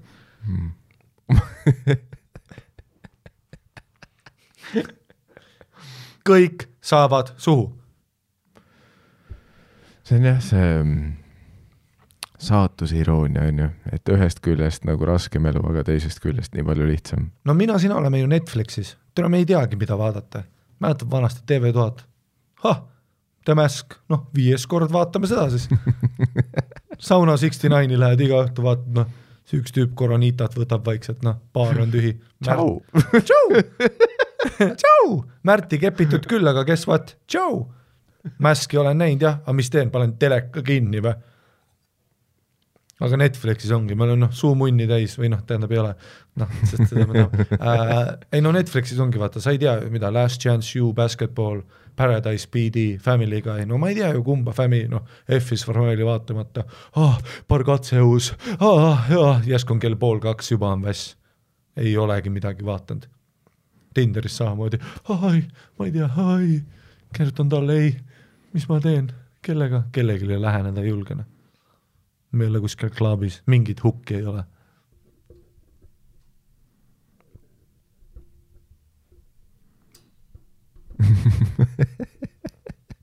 see oli sellekordne tussisööjad, teeme Patreoni shout-out'i ka, kuigi me salvestasime eile, ma ei tea, palju meil neid on. ei ole ei oli, oli, oli, üks tuli, vaata.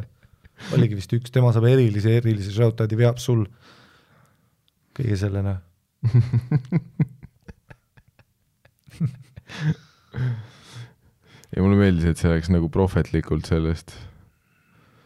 oled sinu noh, kodurutiini kirjeldus läks väga hästi kokku. täna noh, kõik otsad kuidagi sidusid endale ise lipsu peale nojah, ma ajasin nagu talle märjaks ja nüüd me lõpetasime ära.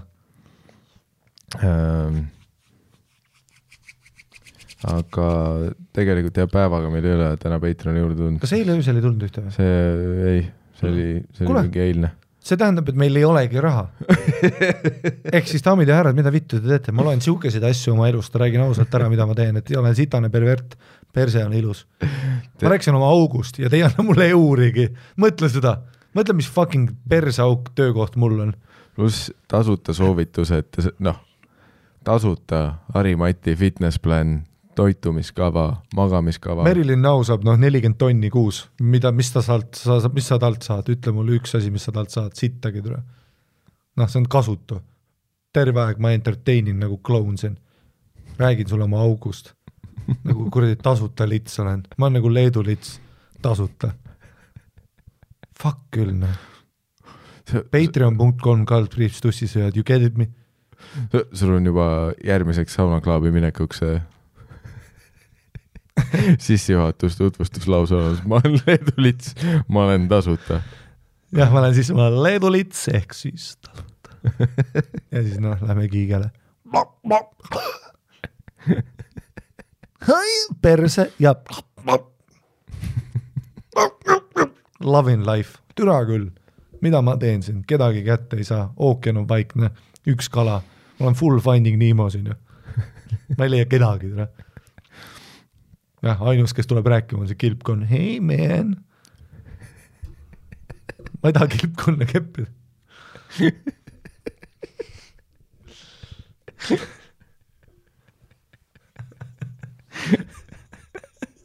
Patreon.com kaldkriips tussisoojad on see, kus seda podcast'i toetada saab ja eriepisoode. kui, sa tunned, et tavaepisoodidest jääb puudu siis patreon.com kaldkriips tussisõjad, seal on eriepisoodid, seal on content, seal on see, kus te saate armastust näidata, aitäh teile, aitäh kõikidele kirjutajatele. aitäh! Sulle, Harri-Mati. aitäh sulle, Mattias Naan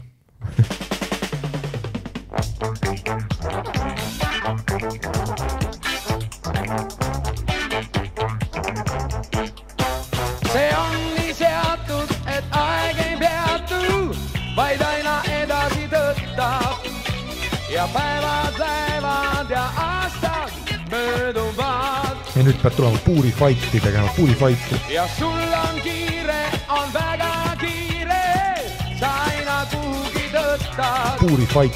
ja päevapüüad ja märkamatult õhtu ongi käes. ei aeg ei peatu, ei, ei. puuri fight'i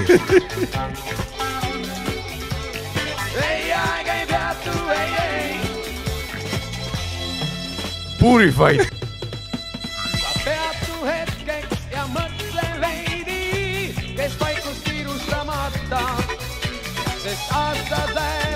Ja päevad mööduvad.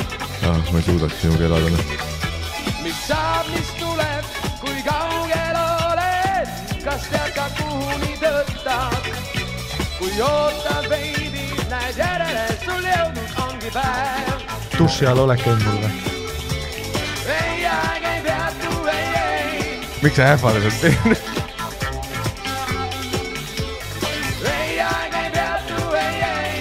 sa oled minu pool duši all käinud